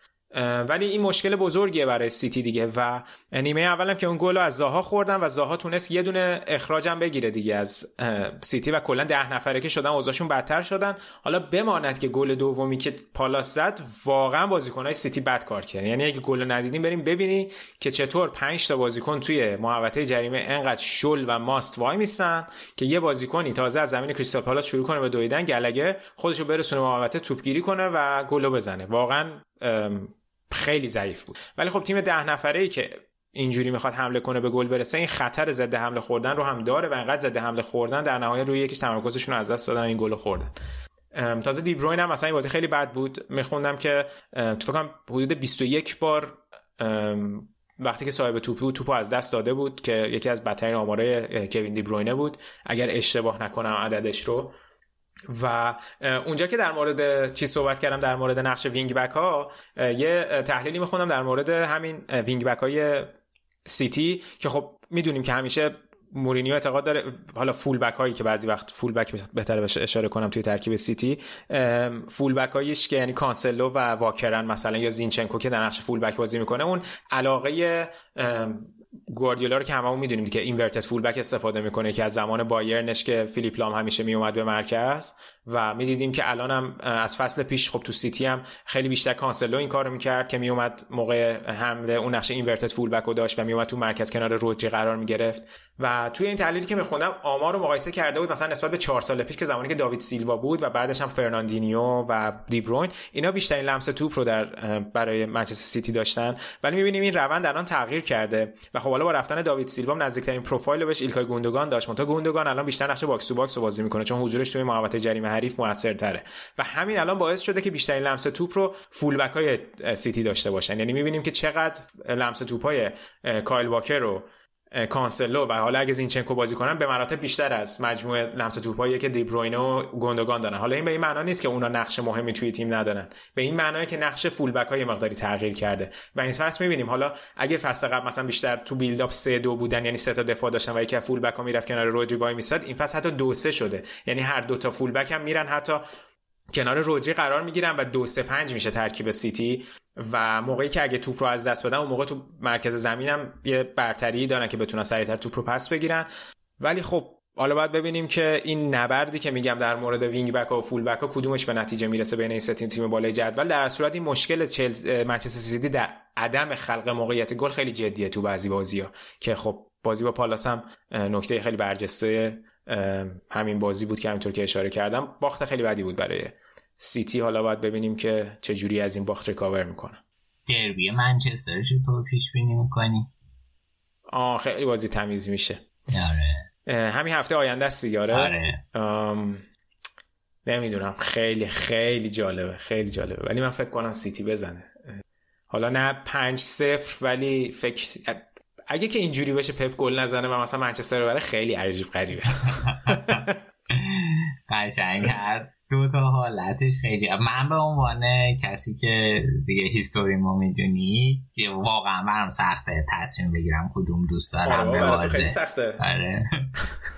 این چیزا هست ترول می‌کنن میگه I want both of them to lose.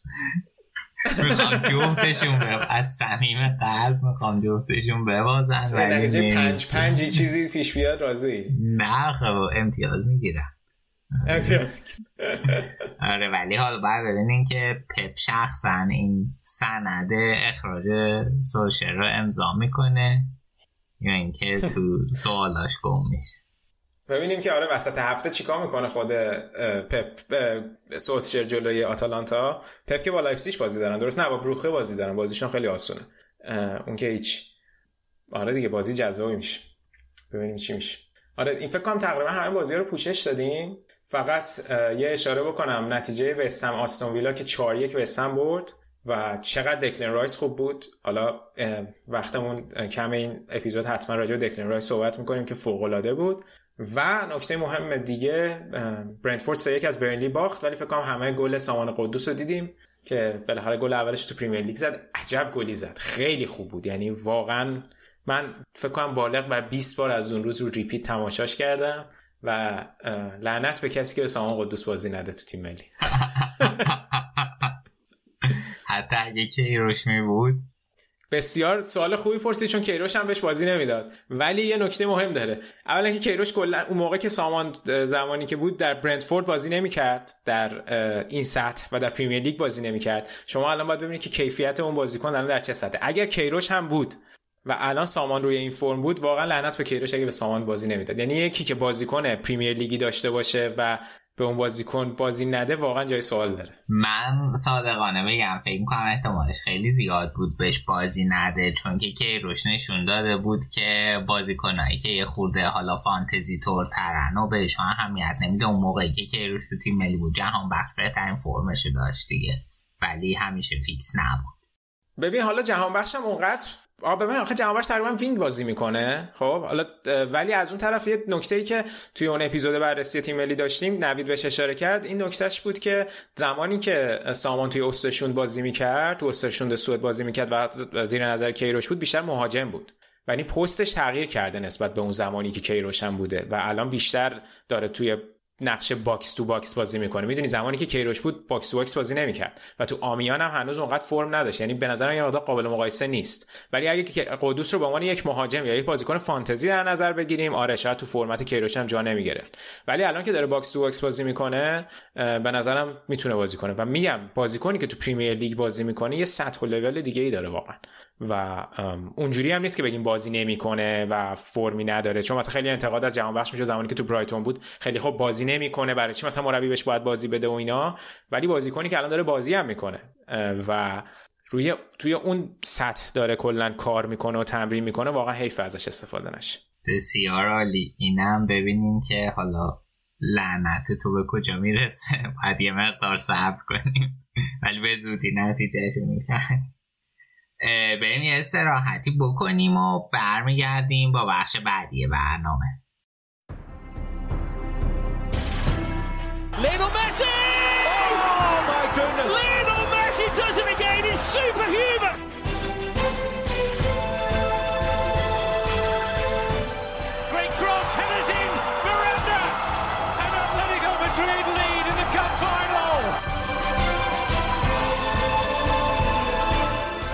Modric takes. It's a header from Sergio Ramos. Sensational finish. Sergio Ramos, the hero.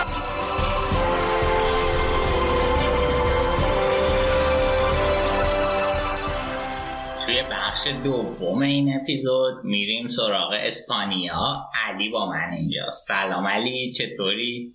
سلام سلام سلام همشیر من عزیز حالتون چطوره منم خوبم خدا شکر چه حسی داری از اینکه من تکیه به جای بزرگان زدم به گذا جای بزرگان که اختیار داری؟ این اختیار داری نه آراد خان.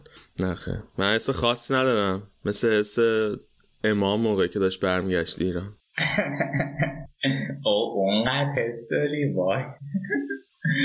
خب. بیا علی بریم سراغ بازی لالیگا. اول از بازی رئال بیا شروع کنیم. جایی که تونستین الچه دو یک ببرید. الچه ای که دقیقه 63 ده نفره شده بود. بیا از این بازی برامون بگو. از ترکیب رئال و از اینکه راضی بودی یا نه.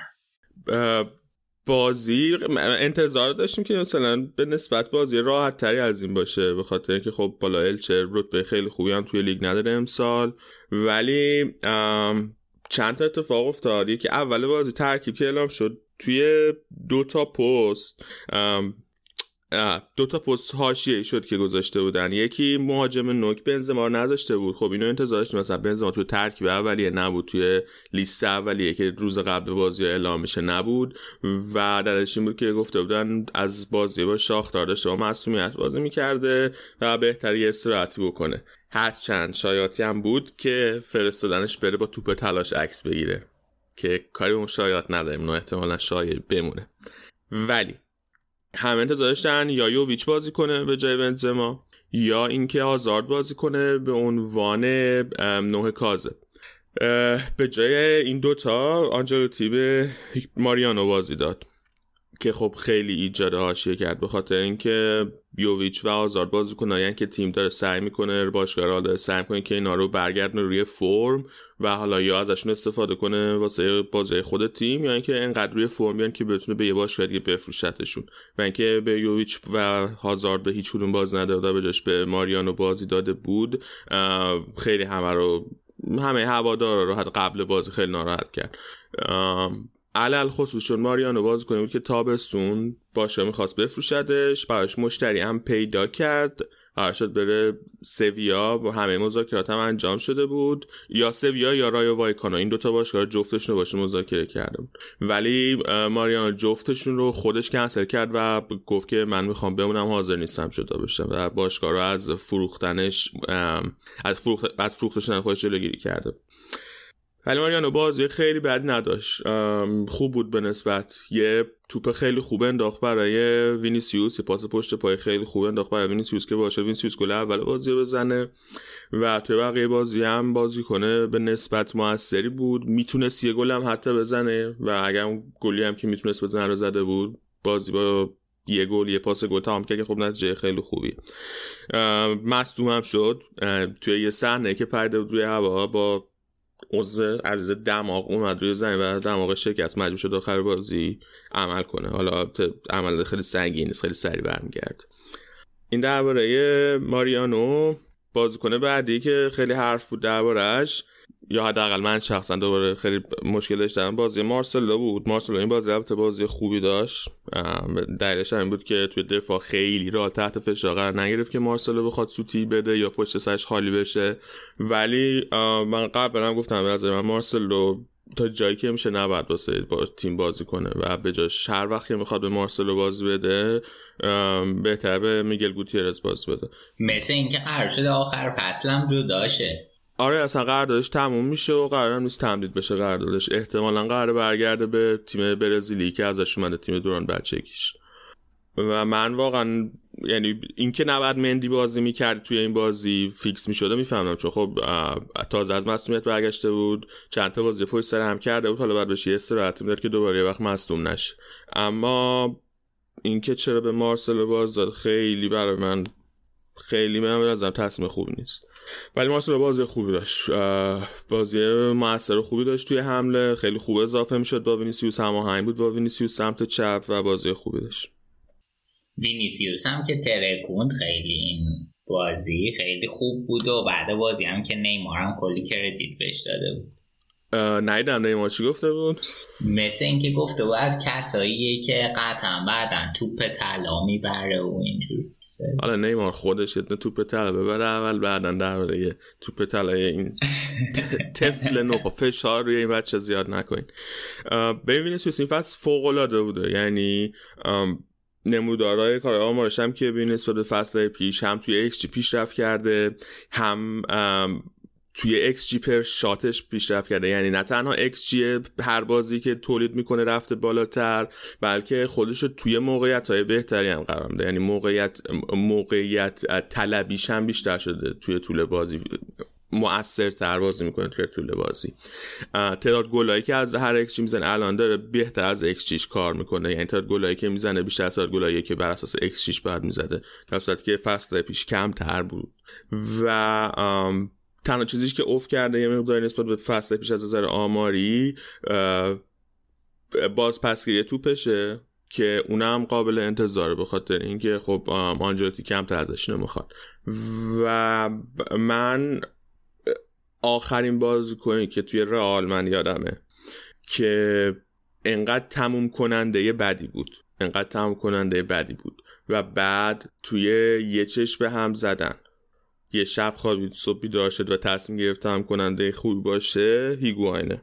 که وقتی اومده بود به رال واقعا تمام کننده بعدی بود. هیگواین هم مثل وینیسیوس توی موقعیت های خیلی خوب قرار می‌گرفت ولی شوت آخر رو اصلا خوب نمی‌زد و آمار گل زنش خیلی بد بود. اما یه روز تصمیم گرفت که دیگه اینجوری نباشه و تبدیل بشه به یه گل زن خوب. و این کمه کمی همچین اتفاقایی میفته معمولا. خیلی خوب بوده. همونطور که گفتی به الان دارم نگاه می‌کنم 14 تا بازی این فصل کرده. در مجموع با چمپیونز لیگ 9 تا گل زده 5 تا پاس گل که با تعجب اینکه وینگه خیلی آمار خوبی. دقیقا. و اصلا این بازی که ما جلوی الچه کردیم این بازی بود که اگر مثلا فصل پیش دو فصل پیش یا سه فصل پیش می‌کردیم و فقط قرار بود با وینیسیوس بازی کنیم بدون بنزما بنزما یعنی نبود توی ترکیب کاملا امکان داشت که بازی نبریم. خیلی یعنی به نظر حتی بعید بود که بازی بتونیم ببریم. ولی توی این بازی این فصل بدون مشکل بازی کردن دوتا گلام زدن و بازی ها نه به اون راحتی که می‌شد ولی نسبتا راحت برد. توی لالیگا هم معمولا تعویض میشه تازه. این خب توی آمار چیزش تاثیر داره. دیگه ببین الان 11 تا بازی لالیگا رو 825 دقیقه بازی کرده که میشه بازی‌ای 75 دقیقه. آره دو تا بازی اولش رو فکر کنم یا شاید هم حتی بیشتر دو تا بازی اولش که اصلا بازیکن فیکس نبود. بقیه بازی هم که فیکس شروع کرده معمولا 90 دقیقه رو تموم نمی‌کنه. تعویزش می‌کنه بعض وقتا. آره. اینم درباره وینیسیوس یه ذره درباره کاسمی رو می‌خواستم حرف بزنم. کاسمی رو فصل خیلی بدی داشته تا اینجا واقعا. یعنی نسبت به بقیه بازیکن‌ها پایین ترین عمل کرد و نسبت به انتظاری که ازش داریم داشتیم. و توی این بازی هم روی گلی که رال خورد کاملا مقصر بود. اون پاسی که داد خب خیلی واضح بود که توپو توی موقعیت خیلی بدی از دست داد. باعث رال گل بخوره. دقیقه فکر کنم 86 بود اگه اشتباه نکنم. و اون دقایق آخر رال با استرس بیشتری بازی دنبال کنه. هنوزم تو طول بازی یه سری یه سری کارهای دفاعی و تخریبی داره که خیلی به کمک رئال میاد. یعنی شاید توی همین بازی هم یکی دوتا صحنه بود که رئالو خیلی بهش کمک کرد که گلی دریافت نکنه.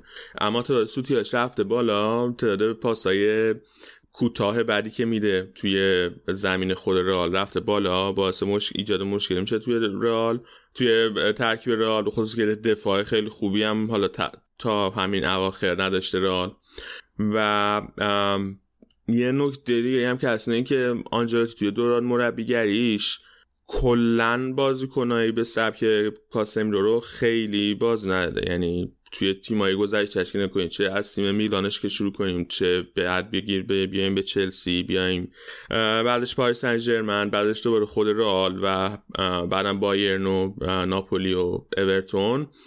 بازیکنای مثل کاسمیرو با با ویژگی های کاسمیرو هیچ وقت جزو بازیکنهای اصلی ترکیب آنجلوتی نبودن. کاسمیرو توی رخ رال خیلی محبوبه. بنابراین بعید نمی‌دونم که بعید می‌دونم که آنجلوتی بهش بازی نده یا مثلا نیمکت نشینش کنه. ولی شاید اگر که یه بازیکن دیگه بود به جای کاسمیرو که اینقدر بازیکن مهمی توی رخکن رال نبود بعید نبود که نیمکت نشین بشه. به خصوص با این فرمی که الان داره. و من واقعا این فصل خیلی خیلی خیلی بازی بعید داشته به نظر فصل بعید داشته کاسمی رو.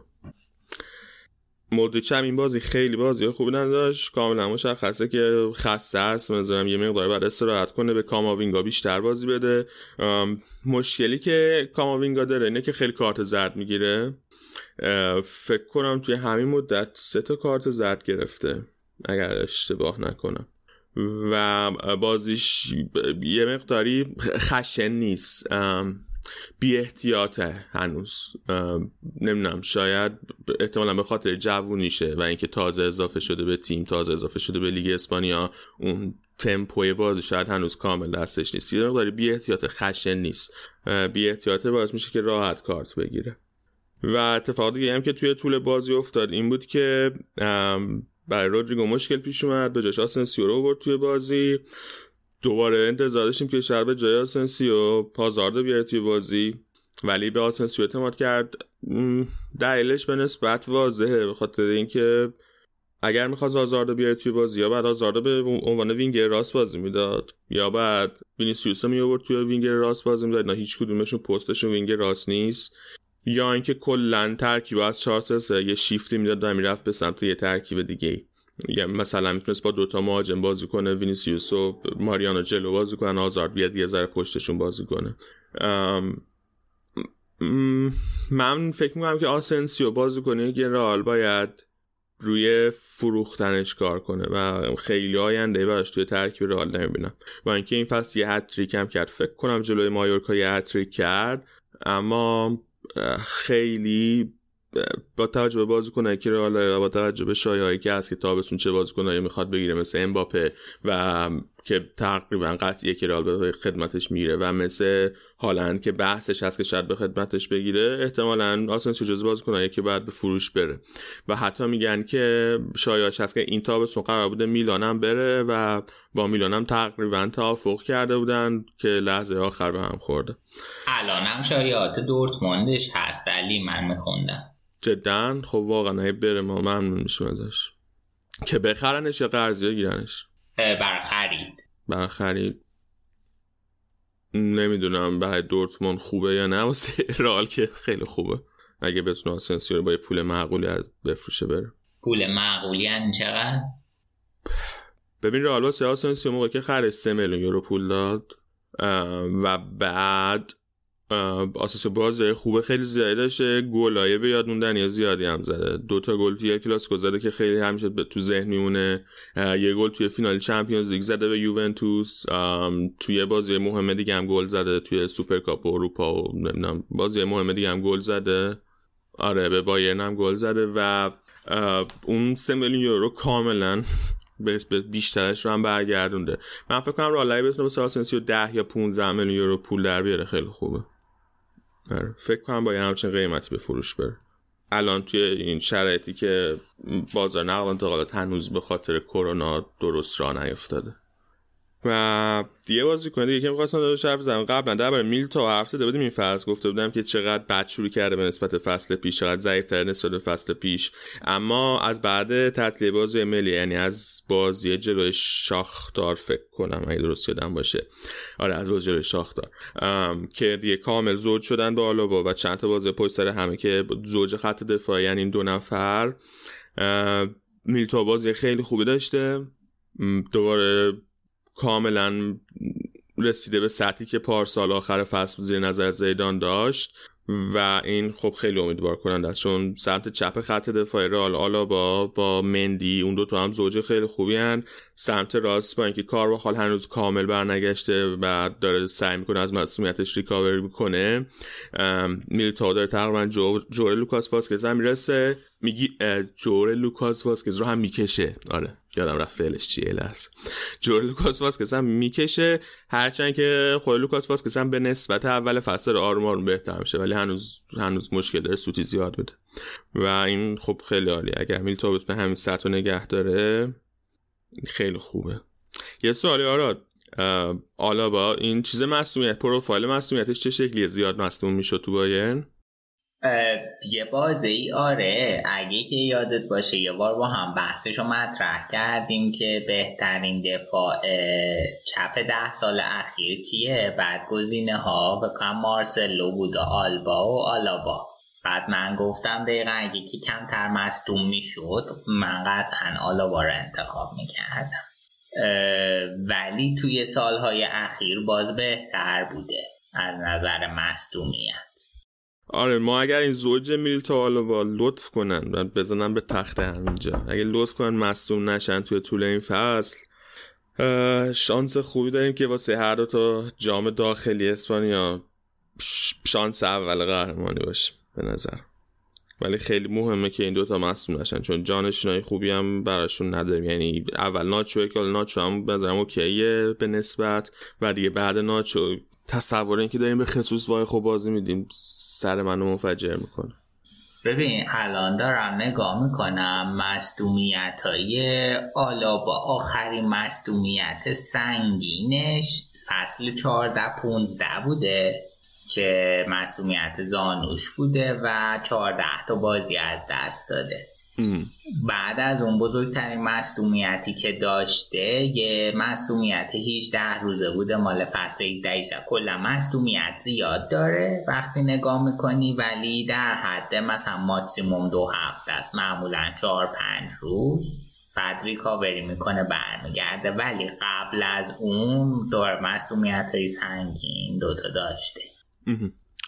خب درباره رئال حرفم تمام شد. تا یه نکته که می‌خواستم بگم که به رئال مربوطه اینه که توی این هفته نشریه فرانسوی که خیلی به پاریس سن نزدیکه و مثل حالا فرض کنین مارکا برای رئاله یه نشریه به اسم لپاریسیان نمی‌دونم آره درست تلفظ کردم یا نه می‌دونی اشتباه اصلاح کن.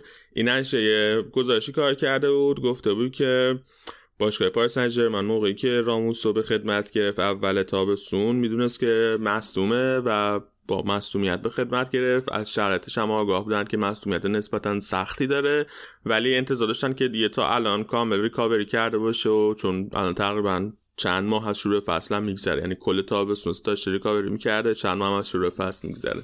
انتظار داشتن که تا الان ریکاوری کرده باشه و حداقل چند تا بازی واسه پاریس سن کرده باشه. ولی راموس هنوز مشغول ریکاوری. یه بارم که به تمرین تیم اضافه شده بود دوباره خیلی سریع مصدومیت جدید پیدا کرد و این لپارسیان ادعا کرده بود که مسئول پاریس سن دارن آروم آروم داره حوصلشون سر میره و احتمال اینکه قرارداد راموس رو فصل کنن رو دارن بررسی می‌کنن. من نمی‌دونم دقیقا فصل قرارداد راموس به چه دردشون می‌خوره چون حتی اگه فصل کنن حقوق کاملش باید بدن. ممکن نیست. یعنی یه بندی داشته باشن که اگه که حالا یه شرایطی رو بهش نرسه بتونن از زیر حقوقش هم در برن. مگه اینکه یه همچین بندی داشته باشه. ولی نمی‌دونم من کاراکتر راموس بعید می‌دونم یه همچین بندی رو قبول کنه ولی شاید هم قبول کرده آره. این که علی گفتی لا فقیسین استثناء هرچی می نویسن و می‌خونن. خیلی عجیبه ولی لیا رو تو فرانسه می‌خونن لا. آه. خب همین که آراد گفت. ب... بازم لحظی گفتم دیگه فقط یه لا رو لی گفتم. آره نه خوب بود دیگه. نسبت به چیزایی که ما ازت دیدیم خوب بود. ولی یه یه احتمالی که وجود که شاید می‌خوان یه بازی کنن دیگه مثلا به ترکیبشون اضافه کنن و ممکنه راموس در حال گرفتن یک جا توی لیست بازیکناشون باشه. اگر این باشه اینم منطقیه. ولی حالا نمی‌دونم فکر نمی‌کنم یه همچین اتفاقی بیفته در نهایت و شاید هم افت. گفتم که خبر رسانی کرده باشیم. در واقع خدمات پس از فروشه بازیکنای رئال ما توی این بخش نه خدمات پس از فروش که باشگاه پاریس فکر کنم شاکی باشد خدمات پس از فروش ولی ولی خوب شد دیگه خیلی به موقع راموس رد کردین و. حالا ببینیم چه اتفاقی براش توی پاریس میفته بعد آخر فصل مفصل در براش حرف می‌زنیم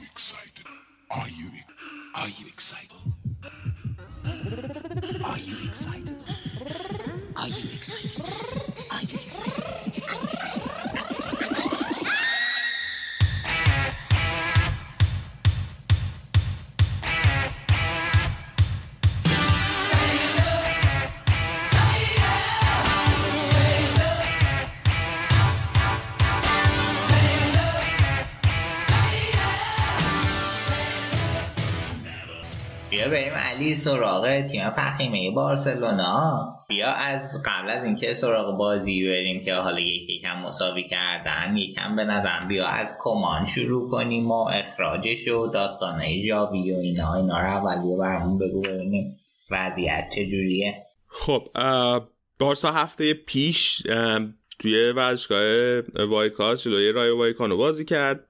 یکیچ بازی رو باختن و بازی اصلا خوبی هم نکردن حقیقتش. خود کمانم بعد بازی دوباره اومد مصاحبه کرد. خب چون توی اون بازی یه پنالتی از دست داده بودن اومد مصاحبه کرد درباره دوباره کل بازی انداخت تقصیر اون پنالتی که اگه اون پنالتی گل می‌شد ما به با به بازی برمیگشتیم و می‌تونستیم بازی رو ببریم و خلاص همون حرفای عادی که همیشگی که زده بود.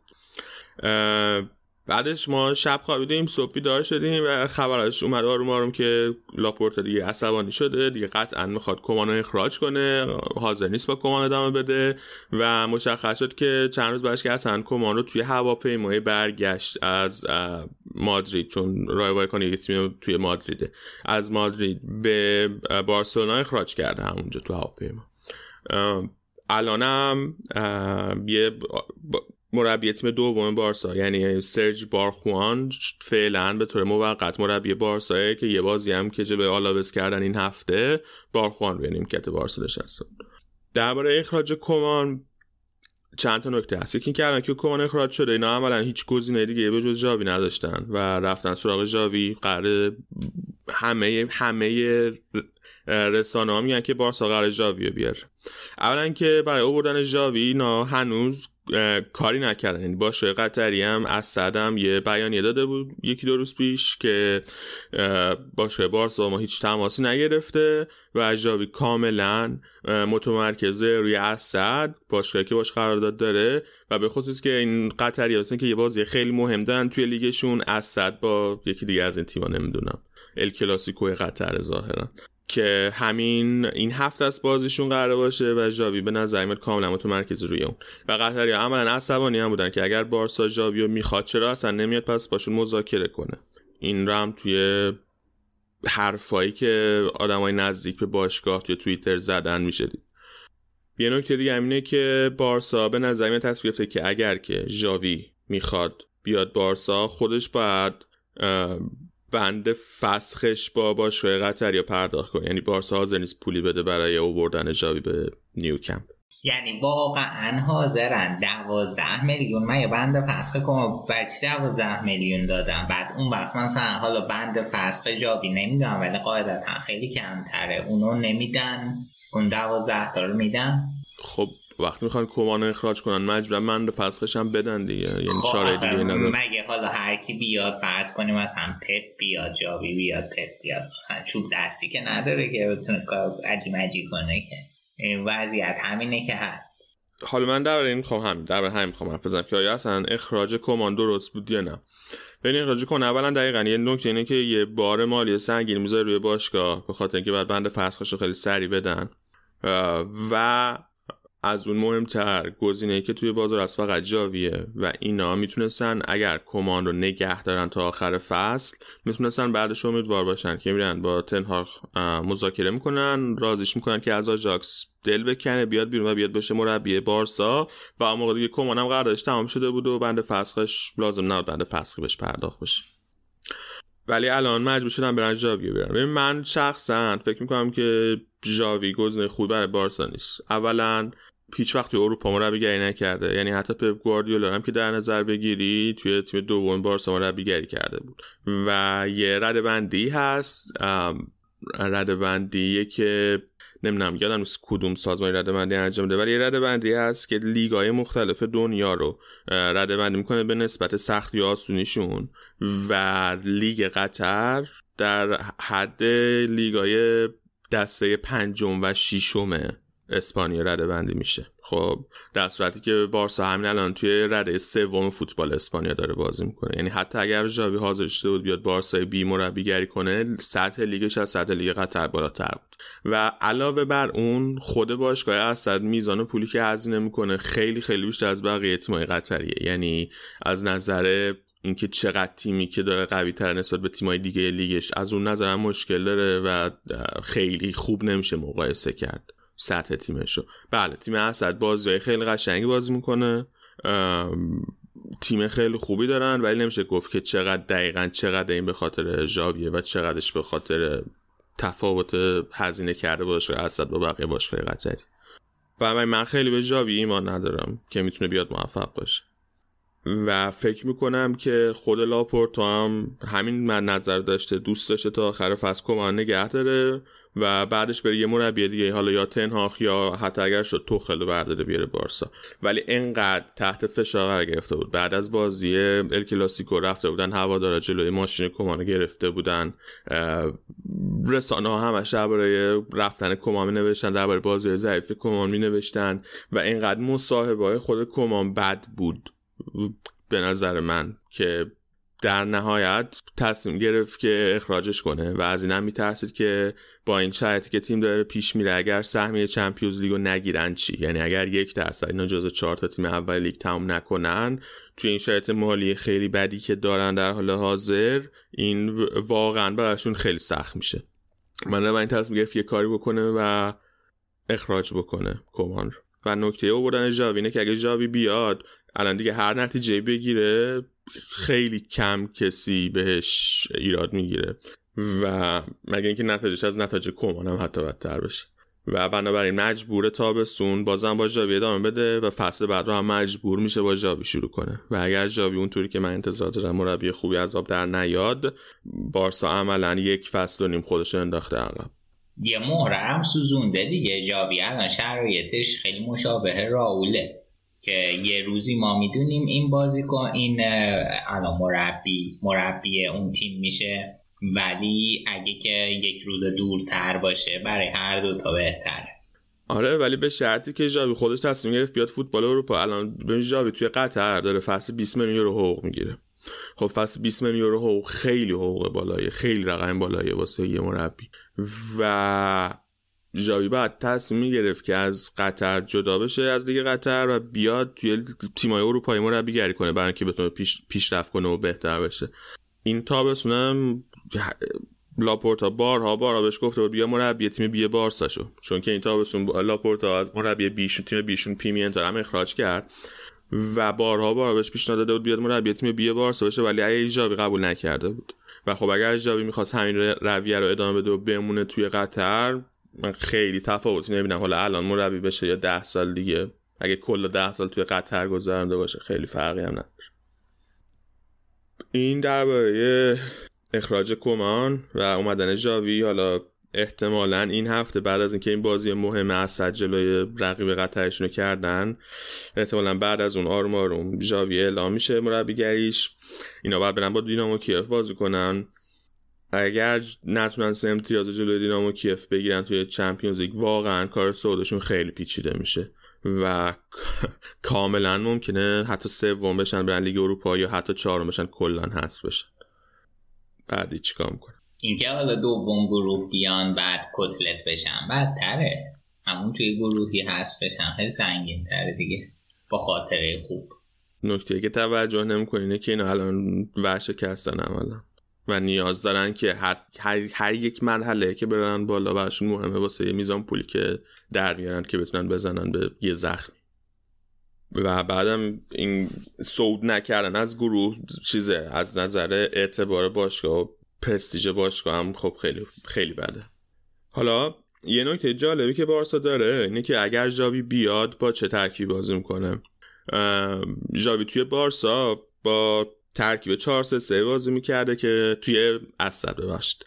با ترکیب 4 3 3 بازی می‌کرده که خیلی ساده تبدیل میشه به 3 4 3 موقعی که توپو دارن و احتمالا دوست داره توی بارسا هم همین ادامه توی توی آره توی بارسا هم همین ادامه بده. و چیزی که برای من جالبه اینه که اون سه تا هافبکی که داره و می‌خواد باز به توی ترکیب 4 3 3 اینا رو به کی بازی میده؟ ببین الان بارسا چهار تا هافبک خیلی جوون داره که خیلی همه بهشون ایمان دارن گاوی نیکو گونزالس پدری و فرانکی دیونگ. علاوه بر اینا بوسکتس هم هست و علاوه بر اینا یک مهره دیگه هم هست که تقریبا داره از یادها فراموش میشه به اسم ریکی پوش. ریکی پوش نسبت به گاوی و نیکو گونزالس و پدری یه نسل بزرگتر محسوب میشه. و بازیکنیه که خیلی همه بهش ایمان داشتن خیلی همه فکر کردن که می‌تونه خودش رو توی بارسا نشون بده. هم از والورده همیشه می‌خواستن بری که پوج بازی بده هم از ستین می‌خواستن و هم کمان توی این یه سال و نیمی که مربی بارسا بود. مرتب تحت فشار بود. حالا نه خیلی زیاد تحت فشار که بره که پوج بازی بده. اما هیچ کدوم تا زیر بار بازی دادن بره که پوج به طور مرتب نمی‌رفت. آیا وقتی جاوی بیاد از بین این 6 تا اسمی که گفتم آیا حاضر میشه بره یکی پوج بازی بده؟ من فکر نمی کنم من فکر می‌کنم که جاوی آروم آروم بوسکتس از ترکیب تیم خارج می‌کنه و نقشی که بوسکتس هم توی ترکیب بارسا بازی می‌کنه میده به فرانکی دیونگ. احتمالا نیکو گونزالس میشه بازی کنی که می‌تونه جانشین فرانکی دیونگ باشه و بعد از اون گاوی و پدری هم دوتا شماره هشتای بارسا میشه. و من خیلی اینجا جایی واسه ریکی پوج نمی‌بینم توی این ترکیب. و اگه این اتفاق بیفته سوالی که پیش بیاد اینه که پوج که توی این سال همیشه هم اصرارشه که از بارسا خارج نمیشه و دوست داره توی بارسا بمونه.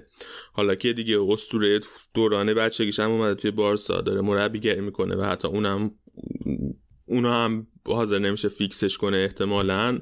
اون وقت تصمیم میگه چیکار کنه؟ آیا تصمیم میگه که خارج بشه از بارسا؟ آیا تصمیم میگه که بره یه تیم دیگه؟ هوادارهای بارسا چه عکس نشون بدن اونقدری که براشون مهم بود و مربی قبل تحت فشار میذاشتن. ژاویو تحت فشار می‌ذارن یا نه؟ اینا همه سوالای خوبیه که در ماهایاتی خواهیم دید جوابش رو. ولی من فکر کنم با توجه به بازیکنایی که در ریکی پوژ هم از نظر سنی نسبت به اینا برتری نداره هم از نظر سطح بازی. توی همین بازی بالا بس مثلا گاوی و نیکو فوق العاده بودن. من قبل فصلم که شروع بشه نیکو رو گفته بودم که بازیش خیلی خوبه و بازیکن خیلی خوبی می‌تونه بشه برای بارسا. و من اصلا خیلی منطقی نیست بازی کردن ریکی پوژ واسه بارسا.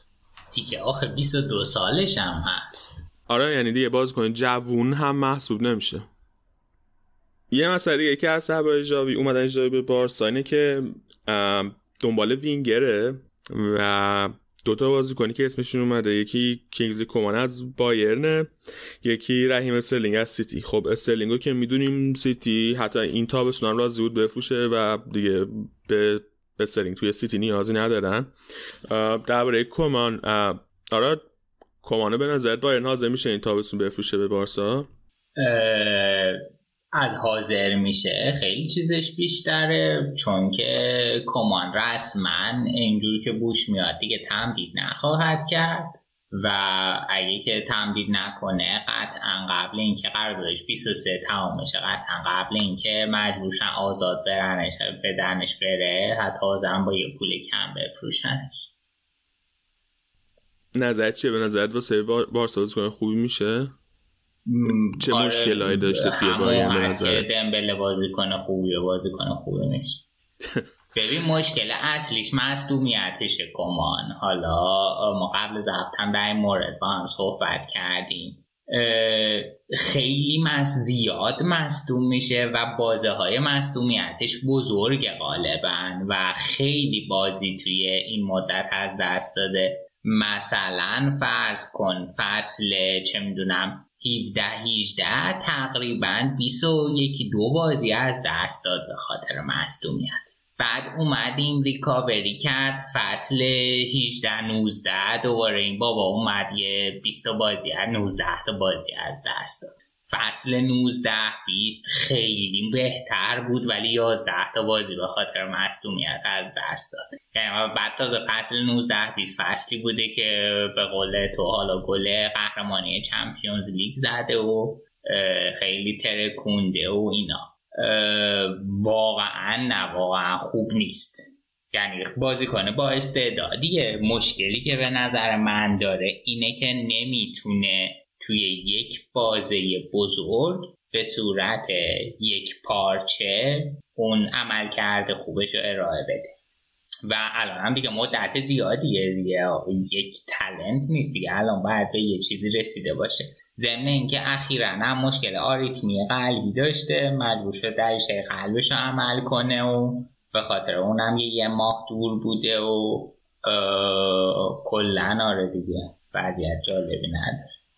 و به نظرت این تاوس اگه باید بخواد بفروشتش با چه مقدار پول حاضر میشه بفروشتش سوال خیلی خوبیه. نمی‌دونم واقعا. با تجربه اینکه یه فصل از قراردادش مونده من فکر می‌کنم رو اردر 20 اوکی. فکر می‌کنی خب. تو 20 منطقیه برای یه بازی کنی مثل کما با ارزش 55 آره ولی اینکه آیا بار سازه میشه اینقدر پول بده رو نمی‌دونم. یک کم هم برای خود بازی حرف بزنیم. همون ترکیب 4 3 سر گذاشته بود با توی زمین. یه ذره بهتر از بازی قبلشون بودن که حالا انتظارم می‌رفت چون که معمولا یه مربی که خود میشه چند تا بازی بعد اخراج مربی تیم یه ذره بهتر بازی می‌کنه. مهمترین تغییری که نسبت به تیم کمان می‌شد دیدیم بود که منفیس و دست دو تا وینگر بارسا خیلی رو خطتر بازی می‌کردن. یعنی عرض بارسا رو عرض حمله بارسا رو بیشتر کرده بودن. و الان فرانکی که مصوم بود پدری هم که مصومه تو این بازی گاوی و نیکو بازی کردن جفتشون بازی خیلی خوبی داشتن. به نظرم بهترین بازیکن‌های بارسا بودن توی این بازی. ولی در نهایت بارسا با مساوی بازی رو تموم کرد. یه بحثی که شده بود دوباره بحث تماشاچی بود؟ این بازی زیر 40 هزار نفر اومده بودن توی نیوکمپ نیوکمپ یه ورزشگاه تقریبا 90 هزار نفر است. یعنی کمتر از 50 درصد ظرفیت ورزشگاه پر شده بود.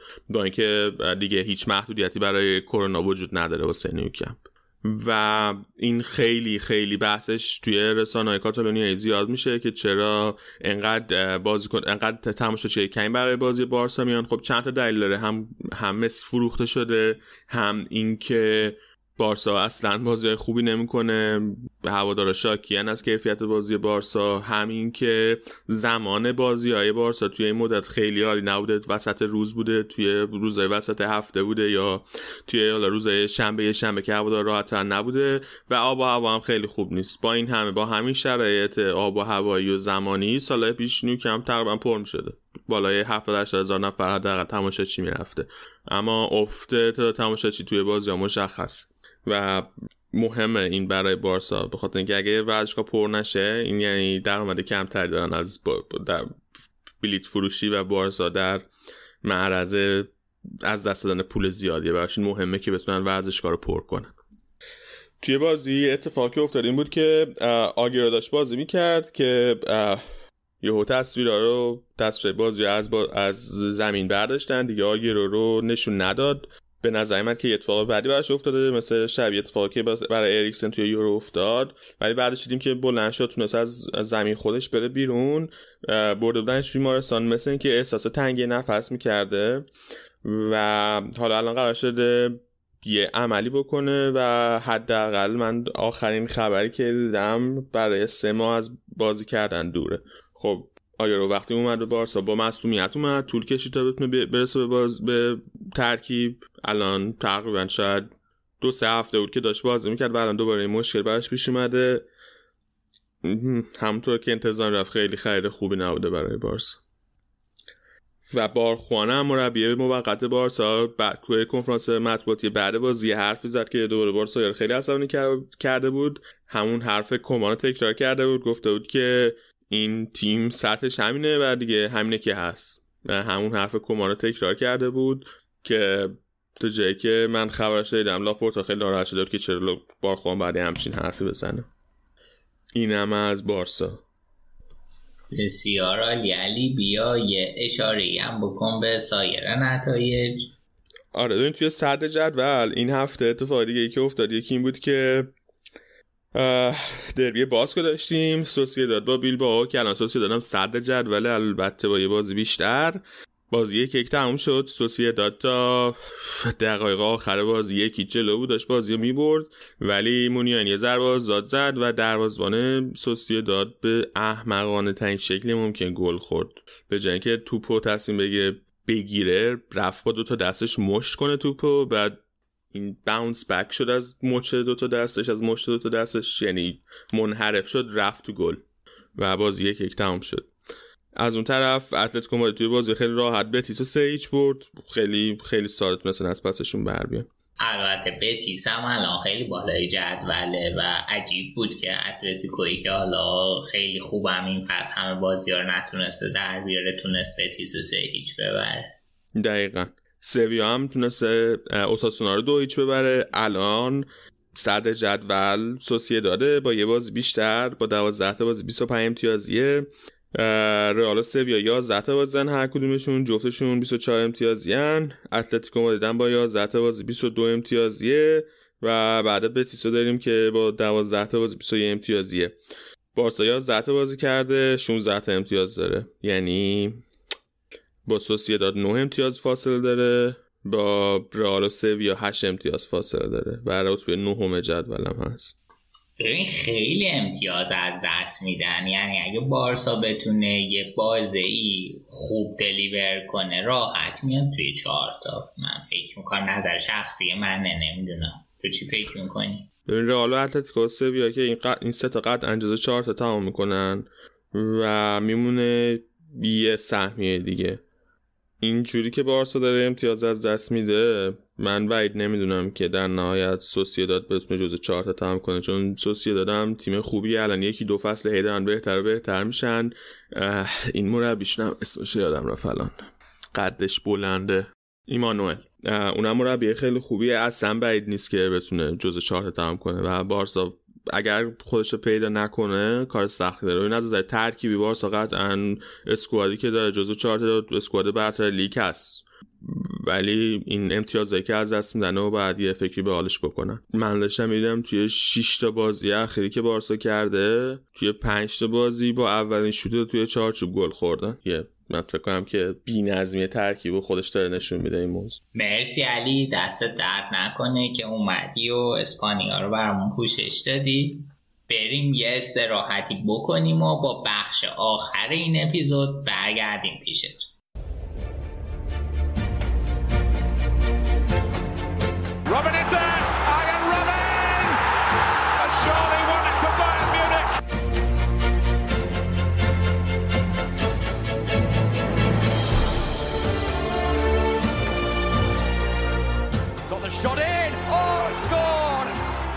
Wonderful goal! Marco Royce is back!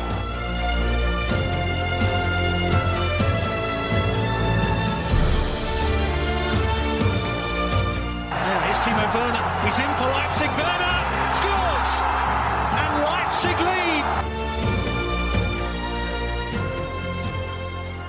این هفته توی بخش آلمان و هومه یه مهمون ویژه داریم علی رضا سلام به رادیو آفساید خوش اومدی. سلام آراد متشکرم که میزبان من هستی. من علی رضا صبحانی هستم از پادکست چهارچرخ و همونطوری که از اسمش پیداست چهارچرخ در مورد ماشینه.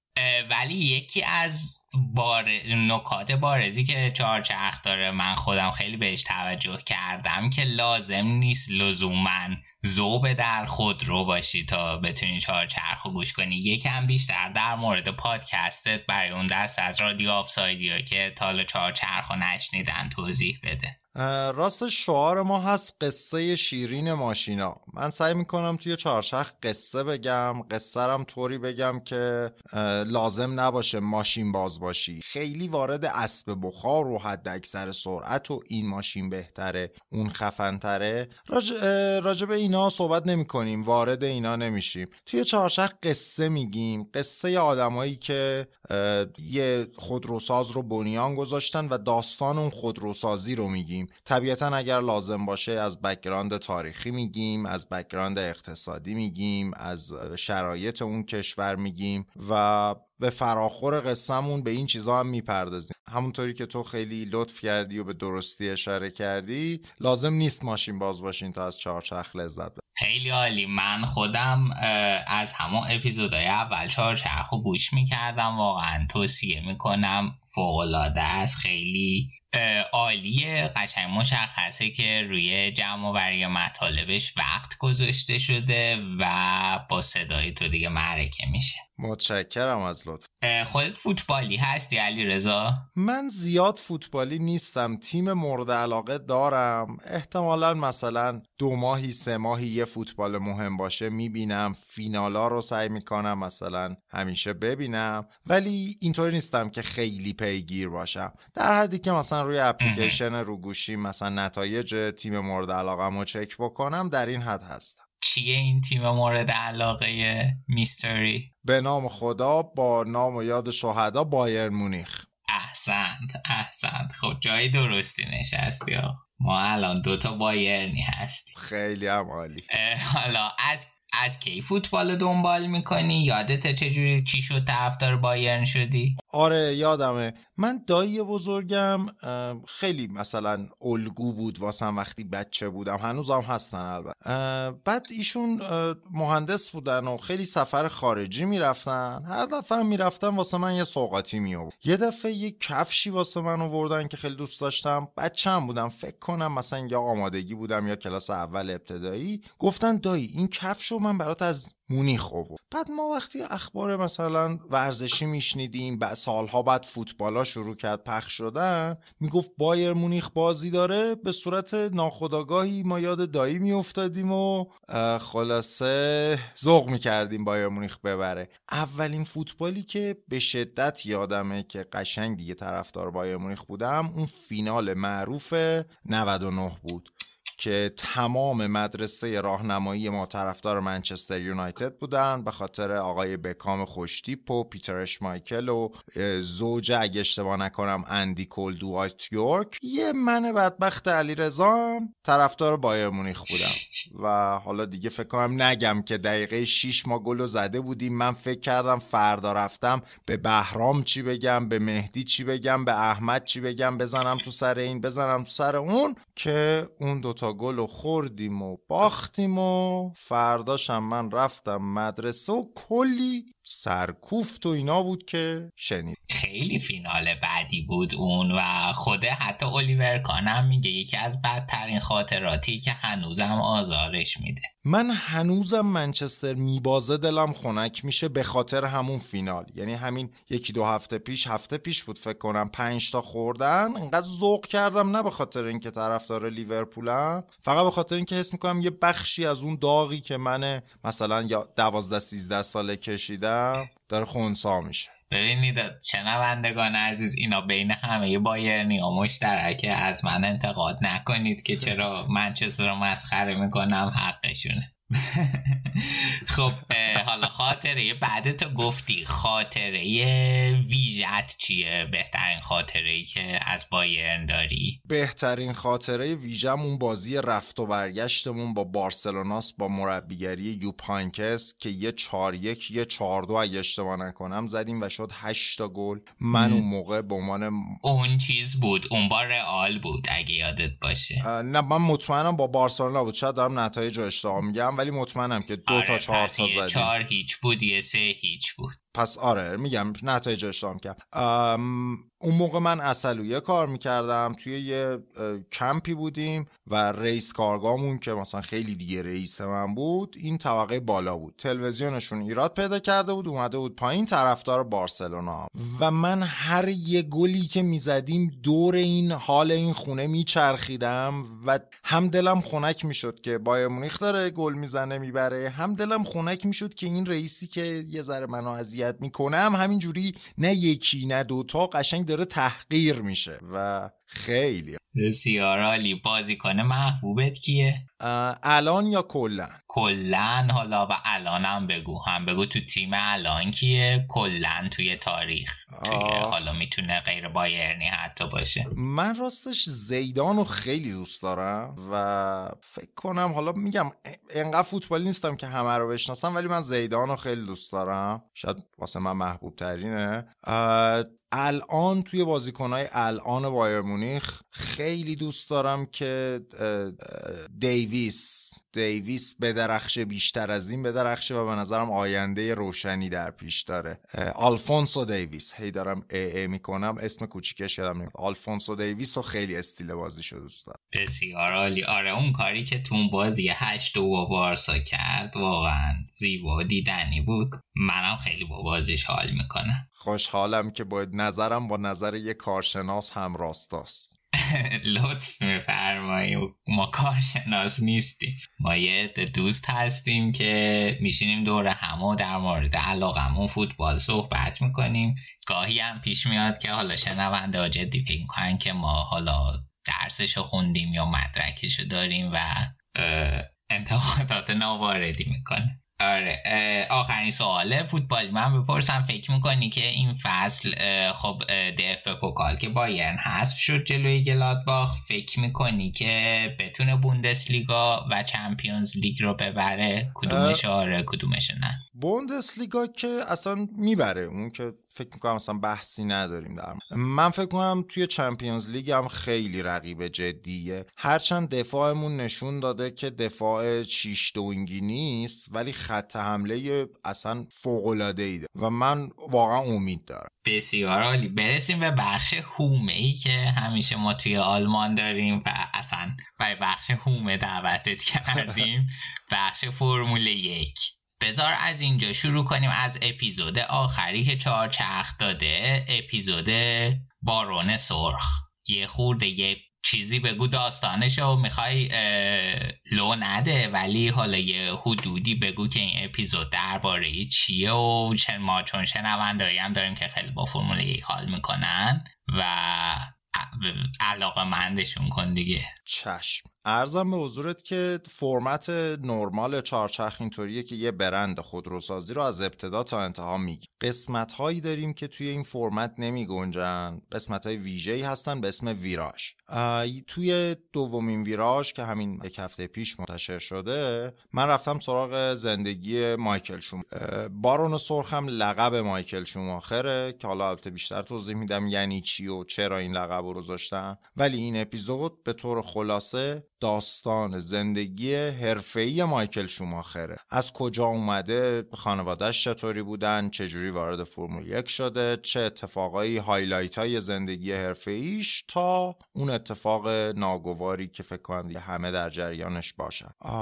این ماجرای قسمت باران سرخ. یک ساعت و نیم یک ساعت و بیست دقیقه فکر کنم بود این اپیزود و راستش رو بخوای با یه ذر خودخواهانه و خودپسندانه بخوام بگم با استقبال خیلی خیلی زیادی هم مواجه شده و بنابراین توصیه می‌کنم اگر می‌خواین برین سراغ چهارچرخ از همین قسمت آخر یعنی اول قسمت آخر رو گوش بدید این از اپیزود شوماخرمون. شوماخر بدون شک مشهورترین راننده کل تاریخه. نه فقط تو ایران همه جای دنیا همینطوریه رکوردایی رو جابجا کرد که هیچکس فکر نمی کرده جابجا بشه. اصلا خیلی خیلی خیلی راننده معروف و بزرگیه و حالا توضیحاتش خلاصه دیگه توی اپیزود هست. خیلی تبلیغ. خودت موضعت نسبت به شوماخر چیه؟ چقدر دوستش داری یا نداری؟ حقیقتش اینه که فرمول یک خیلی سختتر از قضاوت فوتبالی. یعنی شما نمی‌تونی بگی کی راننده بهتریه کی راننده بدتری. خیلی سخته چون یه فاکتور حداقل یه فاکتور مستقیم دیگه هم هست اونم ماشینه. دوره به دوره هم مدام این داره عوض میشه دیگه. یعنی مثلا ماشینای امسال و شما نمی‌تونی با ماشینای 10 سال پیش با ماشینای 20 سال پیش مقایسه کنی. واسه همینه که حتی کسایی که خیلی فرمول یک از نزدیک دنبال می‌کنن نمی‌تونن بگن آقا بهترین راننده یه تاریخ اینه. حتی نمی‌تونن بگن بهترین راننده امسال شما آیا امسال می‌تونی بگی که مکس ورشتاپن بهتره یا لوئیس همیلتون قطعا؟ نه ماشیناشون متفاوته. اگه بگی اینجا اون بهتر سبقت گرفت این فلان کرد خب آقا ماشینش بهتر بود. آیرودینامیک ماشینش بهتر. برای من خیلی بحث پیچیده ای من خیلی شخصیت شوماخر رو بهش علاقه من شدم. راستش رو بخوای اون موقع خیلی خوشم نمی اومد از شوماخر برای اینکه همش می‌برد همش تکراری بود همش حوصله سربر می‌شد. من دوست داشتم رقابت باشه. واسه همین اون موقع خیلی شوماخر رو دوست نداشتم. هرچند واضح بود که یه راننده خیلی بزرگه. ولی به این راحتی احتمالا نمیشه قضاوت کرد که چقدرش مال خودشه چقدرش مال ماشینش بوده. یه کمی سخت. حالا البته این اپیزود بارون سرخو که گوش بدید متوجه میشید که اون حداقل اون اوایلش و کردیتش رو میشه به خودش داد توی فراری که اومد. ولی حالا دیگه بیشتر از این در موردش صحبت نمی کنم که بحثش باز نشه کل اپیزودا در موردش حرف بزنیم. و یه چیزی که ولی من توجه جلب کرد درست میگی این حرف تو باش موافقم ولی حالا همونجور که خود هم اشاره کردی حداقل برای واضحه که اون سالهای اولش بهترین راننده هم اگه بود بهترین ماشین نبود. ولی مثلا الان همیلتون حالا حداقل این فصل رو بذاریم کنار فصل های پیش که مرسدس مونوپولی کرده فرمول یکو همه اتفاق نظر دارن که مرسدس بهترین ماشینه و از اتفاق همیلتون هم بهترین راننده است. یعنی یه combination برنده برنده بوده همیشه این رو. راستشو بخوای هیچ شکی نمیشه داشت که شوماخر توی دوران اوجش بهترین راننده بود. هیچ شکی نیست. تنها کسی که اصلا نزدیکش بود توی اون دوران میکا هکینن بود. اینا توی یه سطح بودن. هرچند به نظر من باز هکینن یه کوچولو پایین تر بود و اصلا بقیه توی یه لیگ دیگه بودن. اصلا بقیه قابل عرض نیستن. همین الان هم شما شک نکنید که شوماخر جزو پنج راننده تاریخ با هر معیاری که بگیرین هست. و لویس همیلتون هم فوق العاده است. اینو بگم که یکی از اولین کسایی که اصلا همیلتون رو شناخته بود خود شوماخر بود که گفته بود آقا این خیلی راننده و تقریبا میشه گفت امروز که داریم صحبت می‌کنیم بجز اون رکورد تعداد قهرمانی ها همه رکوردای شوماخر رو شکسته. پس قطعا یه راننده معمولی نیست. همیلتون رو میگم و اصلا واضحه که اونم یه خیلی خوبه. ولی خب بج... دقیقا بجز امسال همیشه بهترین ماشینم سوار بود. آره درست میگی. ولی خب همونجور که گفتی حالا اینکه بیایم قضاوت کنیم سخته. ولی فکر کنم اینکه الان اشاره کردی به شاید راحت تر بشه پنج راننده برتر تاریخ. top five تو کیه؟ top five من از اون قدیم بخوام شروع کنم یا به ترتیب اولویت خودم بخوام بگم از قدیم بخوام شروع کنم که فنجیو قطعا فنجیو بعد جیم کلارک رو داریم بعد آیرتون سنا شوماخر چهار تا شد پنجمی آه سر جکی استیوارت رو یادم رفت سر جکی قبل از آیرتون سنا. ولی بخوام به ترتیب علاقه خودم بگم من جیم کلارک رو از همه بیشتر دوست دارم. بعد آیرتون سنا بعد فنجیو بعد شوماخره بعد جکی استوارت. حالا دلایلش هم می‌خواید توضیح بدم که چرا اینا رو انتخاب کردم آره حتما چرا که نه. ببین آراد از اون اول فرمول یک که شروع بکنی فرمول یک خیلی نزدیک به رانندگی واقعیه. نمیگم عین رانندگیه که من و تو می‌کنیم یا من و تو با ماشین خودمون بریم توی پیست ولی خیلی نزدیک.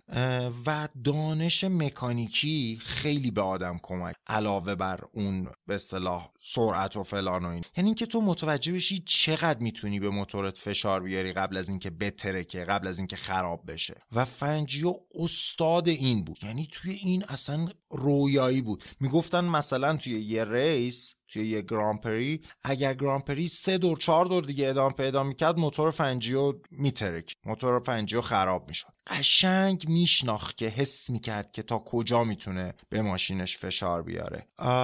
اون موقع آیرودینامیک هم فقط به این معنی بود که در واقع ماشین اسلیکتر باشه بتونه سرعت بیشتری به در حالی که الان آیرودینامیک معنیش متفاوته که حالا بعدا توضیح جیم کلارک هم از همین جنس بود. ضمن اینکه ماشینای اون موقع قدرتشون خیلی کمتر بود. صحبت سالهای اول صحبت 150 اسب بخار و 200 اسب بخار و اینا بود. الان مثلا پژو 206 من و شما 100 150 اسب بخار قدرتش یعنی و واسه اون ماشین نرم روندن به اصطلاح به اصطلاح مومنتوم ماشین رو خراب نکردن این خیلی مهم بود. من توی قسمت 11 چهارچرخ هم که داستان لوتوسه در مورد فرمول یک خیلی زیاد حرف زدم چون لوتوس هم خیلی عجینه با فرمول یک. و اونجا قصه جیم کلارک رو گفتم. جیم کلارک واقعا آدم عجیب غریبی بود که حالا دیگه از دستش دادی و می‌تونست خیلی قهرمانی های بیشتری داشته باشه. بعد سرجکی دورانیه که تازه آیرودینامیک به معنای جدید کلمه به معنای دانفورس داره وارد معادله میشه. دانفورس چیه؟ شما مثلا نیروی رو, به پایین. بال هواپیما رو تصور بکنید هر چی سریعتر حرکت می‌کنی یه نیروی رو به بالا درست می‌کنه که باعث پرواز هواپیما میشه. توی ماشین ما دنبال برعکس اینیم. دنبال یه نیروی هستیم که هرچی سریعتر حرکت می‌کنیم ماشینمون رو به زمین فشار بده که چسبندگی بیشتری پیدا کنیم که بتونیم تو پیچ با سرعت بیشتری حرکت بکنیم.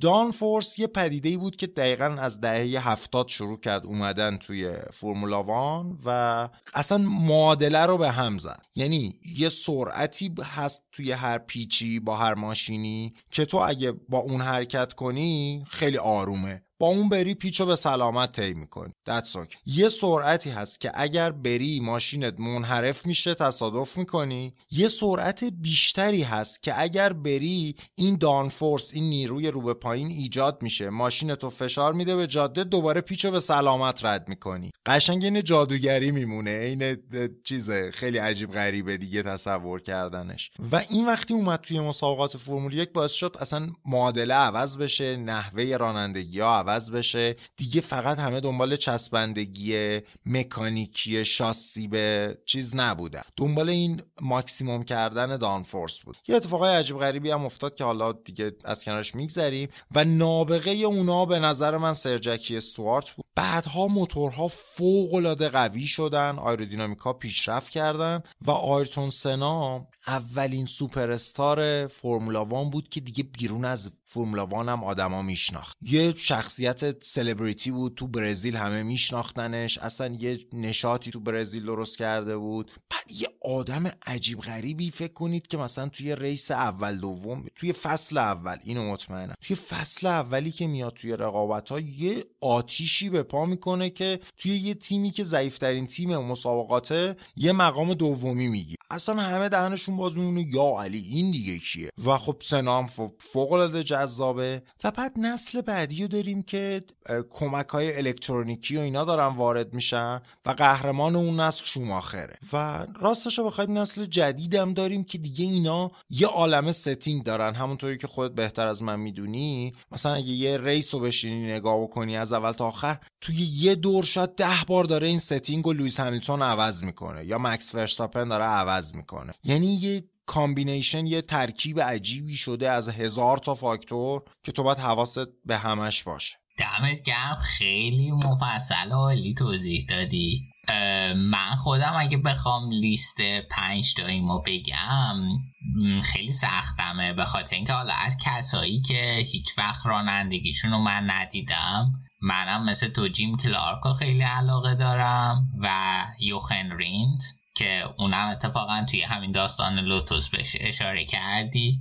و نیکی لاودا که آره. اونم توی آره توی بارون سرخ هست. اینجا خیلی وقتا تو شبکه های آلمان اومده مصاحبه کرده اینا. یه چیزی وسط حرفت هم اینجا کنار لاودا بگم. لاودا خیلی راننده خیلی خوبیه ولی مهمتر از رانندگیش به نظرم یه شخصیت خیلی خیلی جالب و تاثیرگذاری داره. یعنی تا سالها بعد از اینکه توی فرمول وان دیگه با من راننده کنار گیری کرد بازم موثر بود در ماجراها. واسه همین از این جنبه هم خیلی جذابه. آره دقیقا. اصلا مصاحبه هاشه که گوش میدی خیلی کاراکتر عجیب غریبی داره و حرف زدنش هم جوریه که مثلا حسه یه لیدر بودنم به آدم دست میده.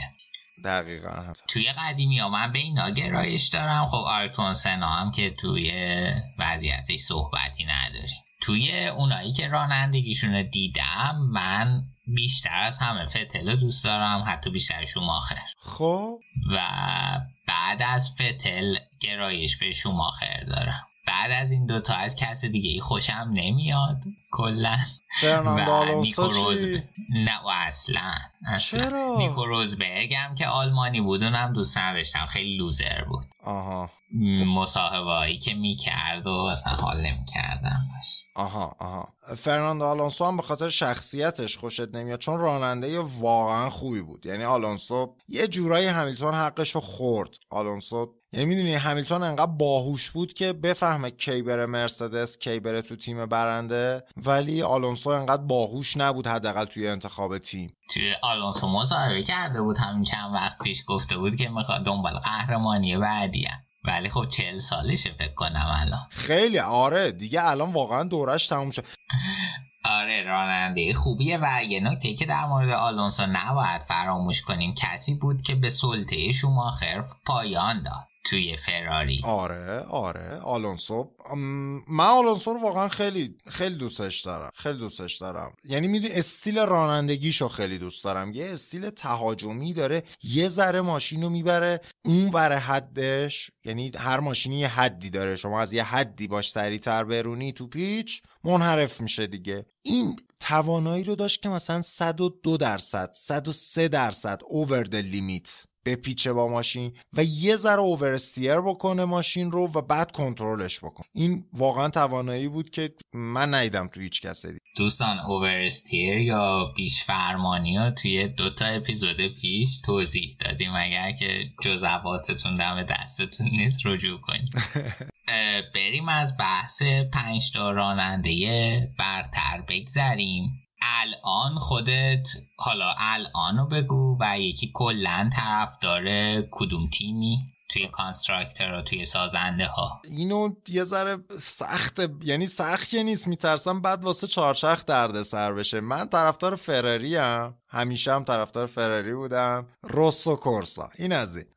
ولی الان طرفدار هر کسی هم که بتونه هیجان رو به مسابقات برگردونه و اون کس امسال مکس ورشتاپن و ردبوله که واقعا فوقالعاده ظاهر شدن و انگار می‌خوام به سلطه مرسدس پایان بدن آقا مرسدس هم مال اشتوتگارت اشتوتگارت نزدیک همون مونیخه که کفش خوشگلا اومده بود. چی کار داری باشون اینو باید خیلی سب بکنی چون قسمت آخر چهارچرخ در مورد فراری خواهد بود. باید سب بکنی تا قصه فراری رو بشنوی تا بعد متوجه بشی چرا فراری با هر خودروساز دیگه ای فرق داره. فراری پر افتخارترین تیم فرمول یک قدیمی ترین تیم فرمول یک توی تمام سالها بوده. اصلا motor racing یعنی فراری و فقط هم فرمول یک نیست. یعنی یه دوره ای هست که هر race ی تو دنیا هست هر اتومبیل رانی تو دنیا هست فراری یه پای قهرمانیه. و خیلی سخته که ببینی فراری این همه سال دوره و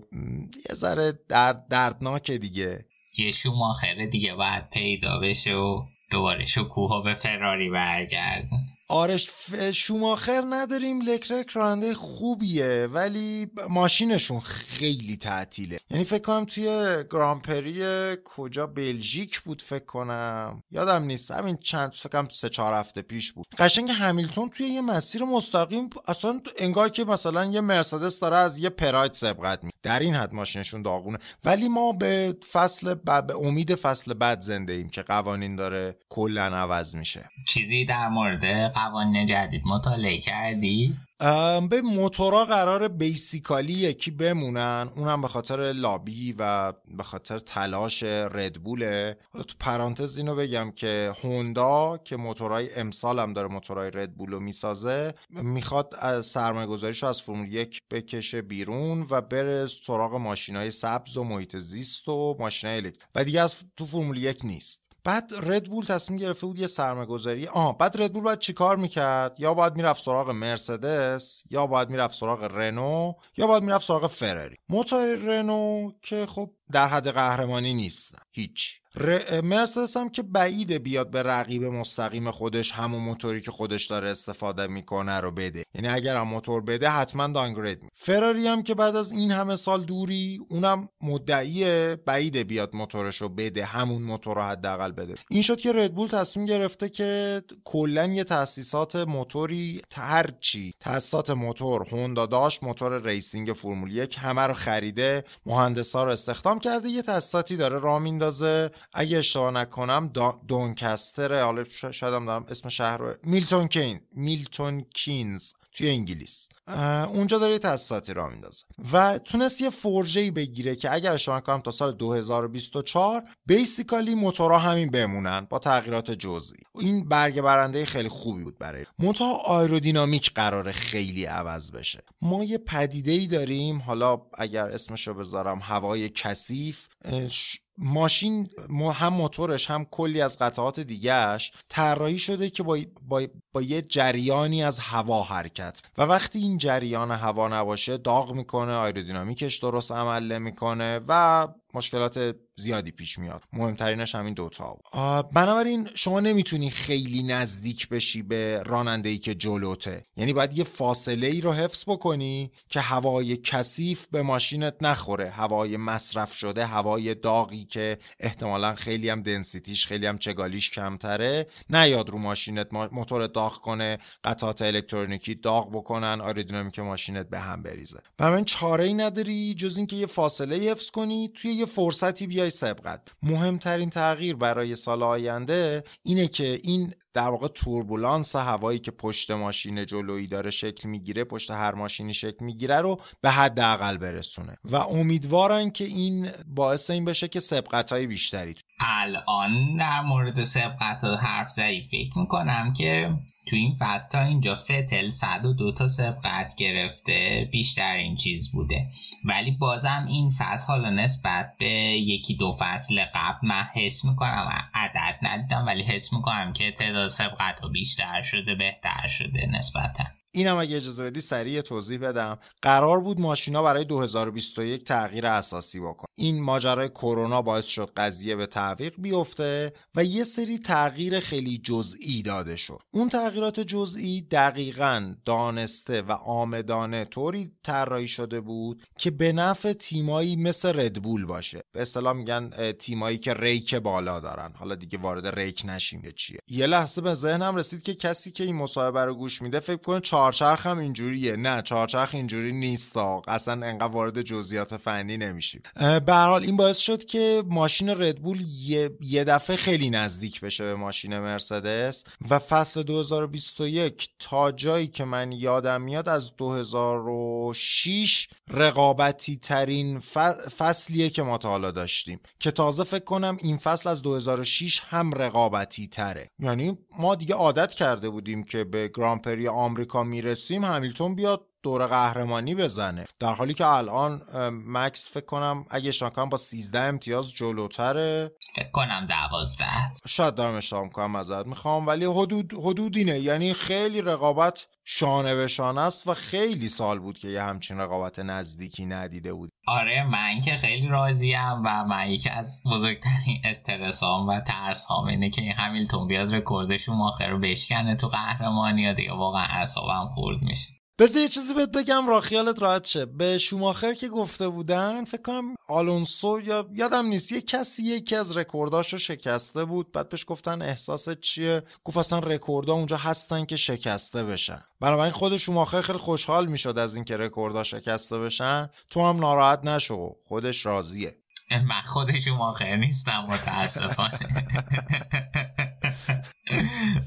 حالا شنونده ها می‌تونن بیان گواهی بدن ولی من یه مقداری متعصبم و این کار رو سخت می‌کنه.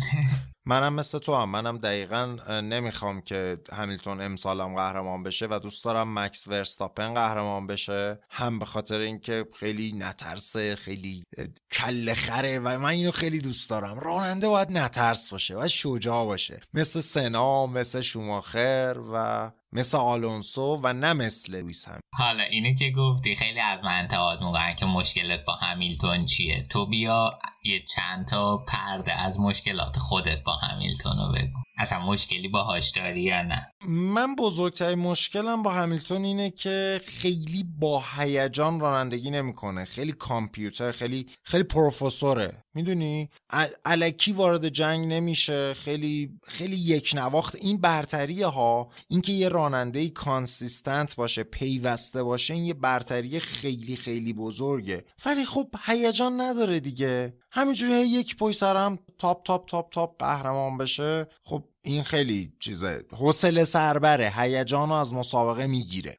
از اون طرف اینو اشاره کنم که همیلتون تا الانی که تا امروزی که داریم حرف می‌زنیم تنها راننده سیاه پوستیه که توی فرمول یک بوده. خیلی اذیت شده. هم خودش هم پدرش خیلی سختی کشیدن تا به اینجا برسه و فوق العاده هم با استعداده. یعنی خیلی با استعداده. میگم شوماخر اولین کسی بود که گفت این جوون خیلی با استعداده.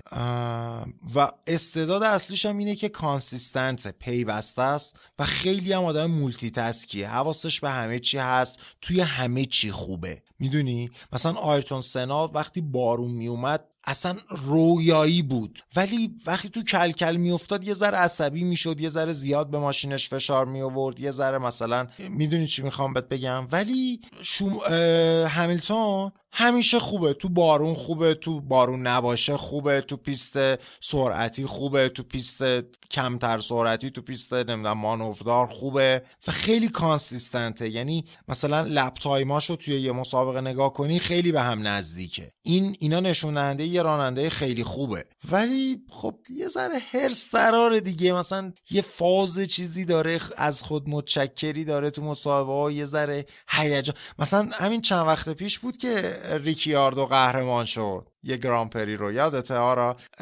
چقدر چقدر میخندی؟ چقدر خوشحال بود. شامپاین ریخت تو کفشش داد بین اون خوردن. اصلا یه چیزی میده دیگه. یه تئاتری میده به کل اون برنامه. آدم دلش می‌خواد ریکیاردو قهرمان شه آدم کیف کنه. همین چند وقت پیش بود استون اوکان اولین گران پریشو برد. اینقدر خوشحال بود می‌رفت همه بغل می‌کرد.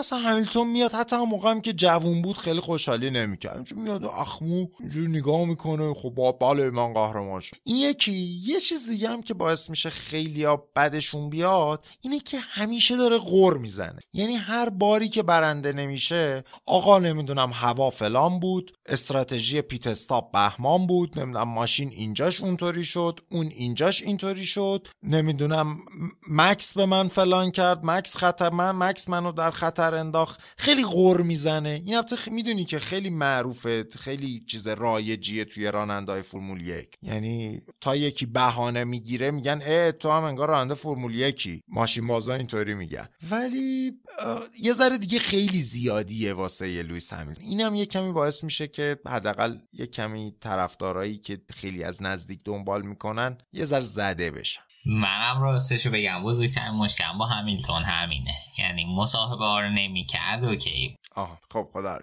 بسیار عالی.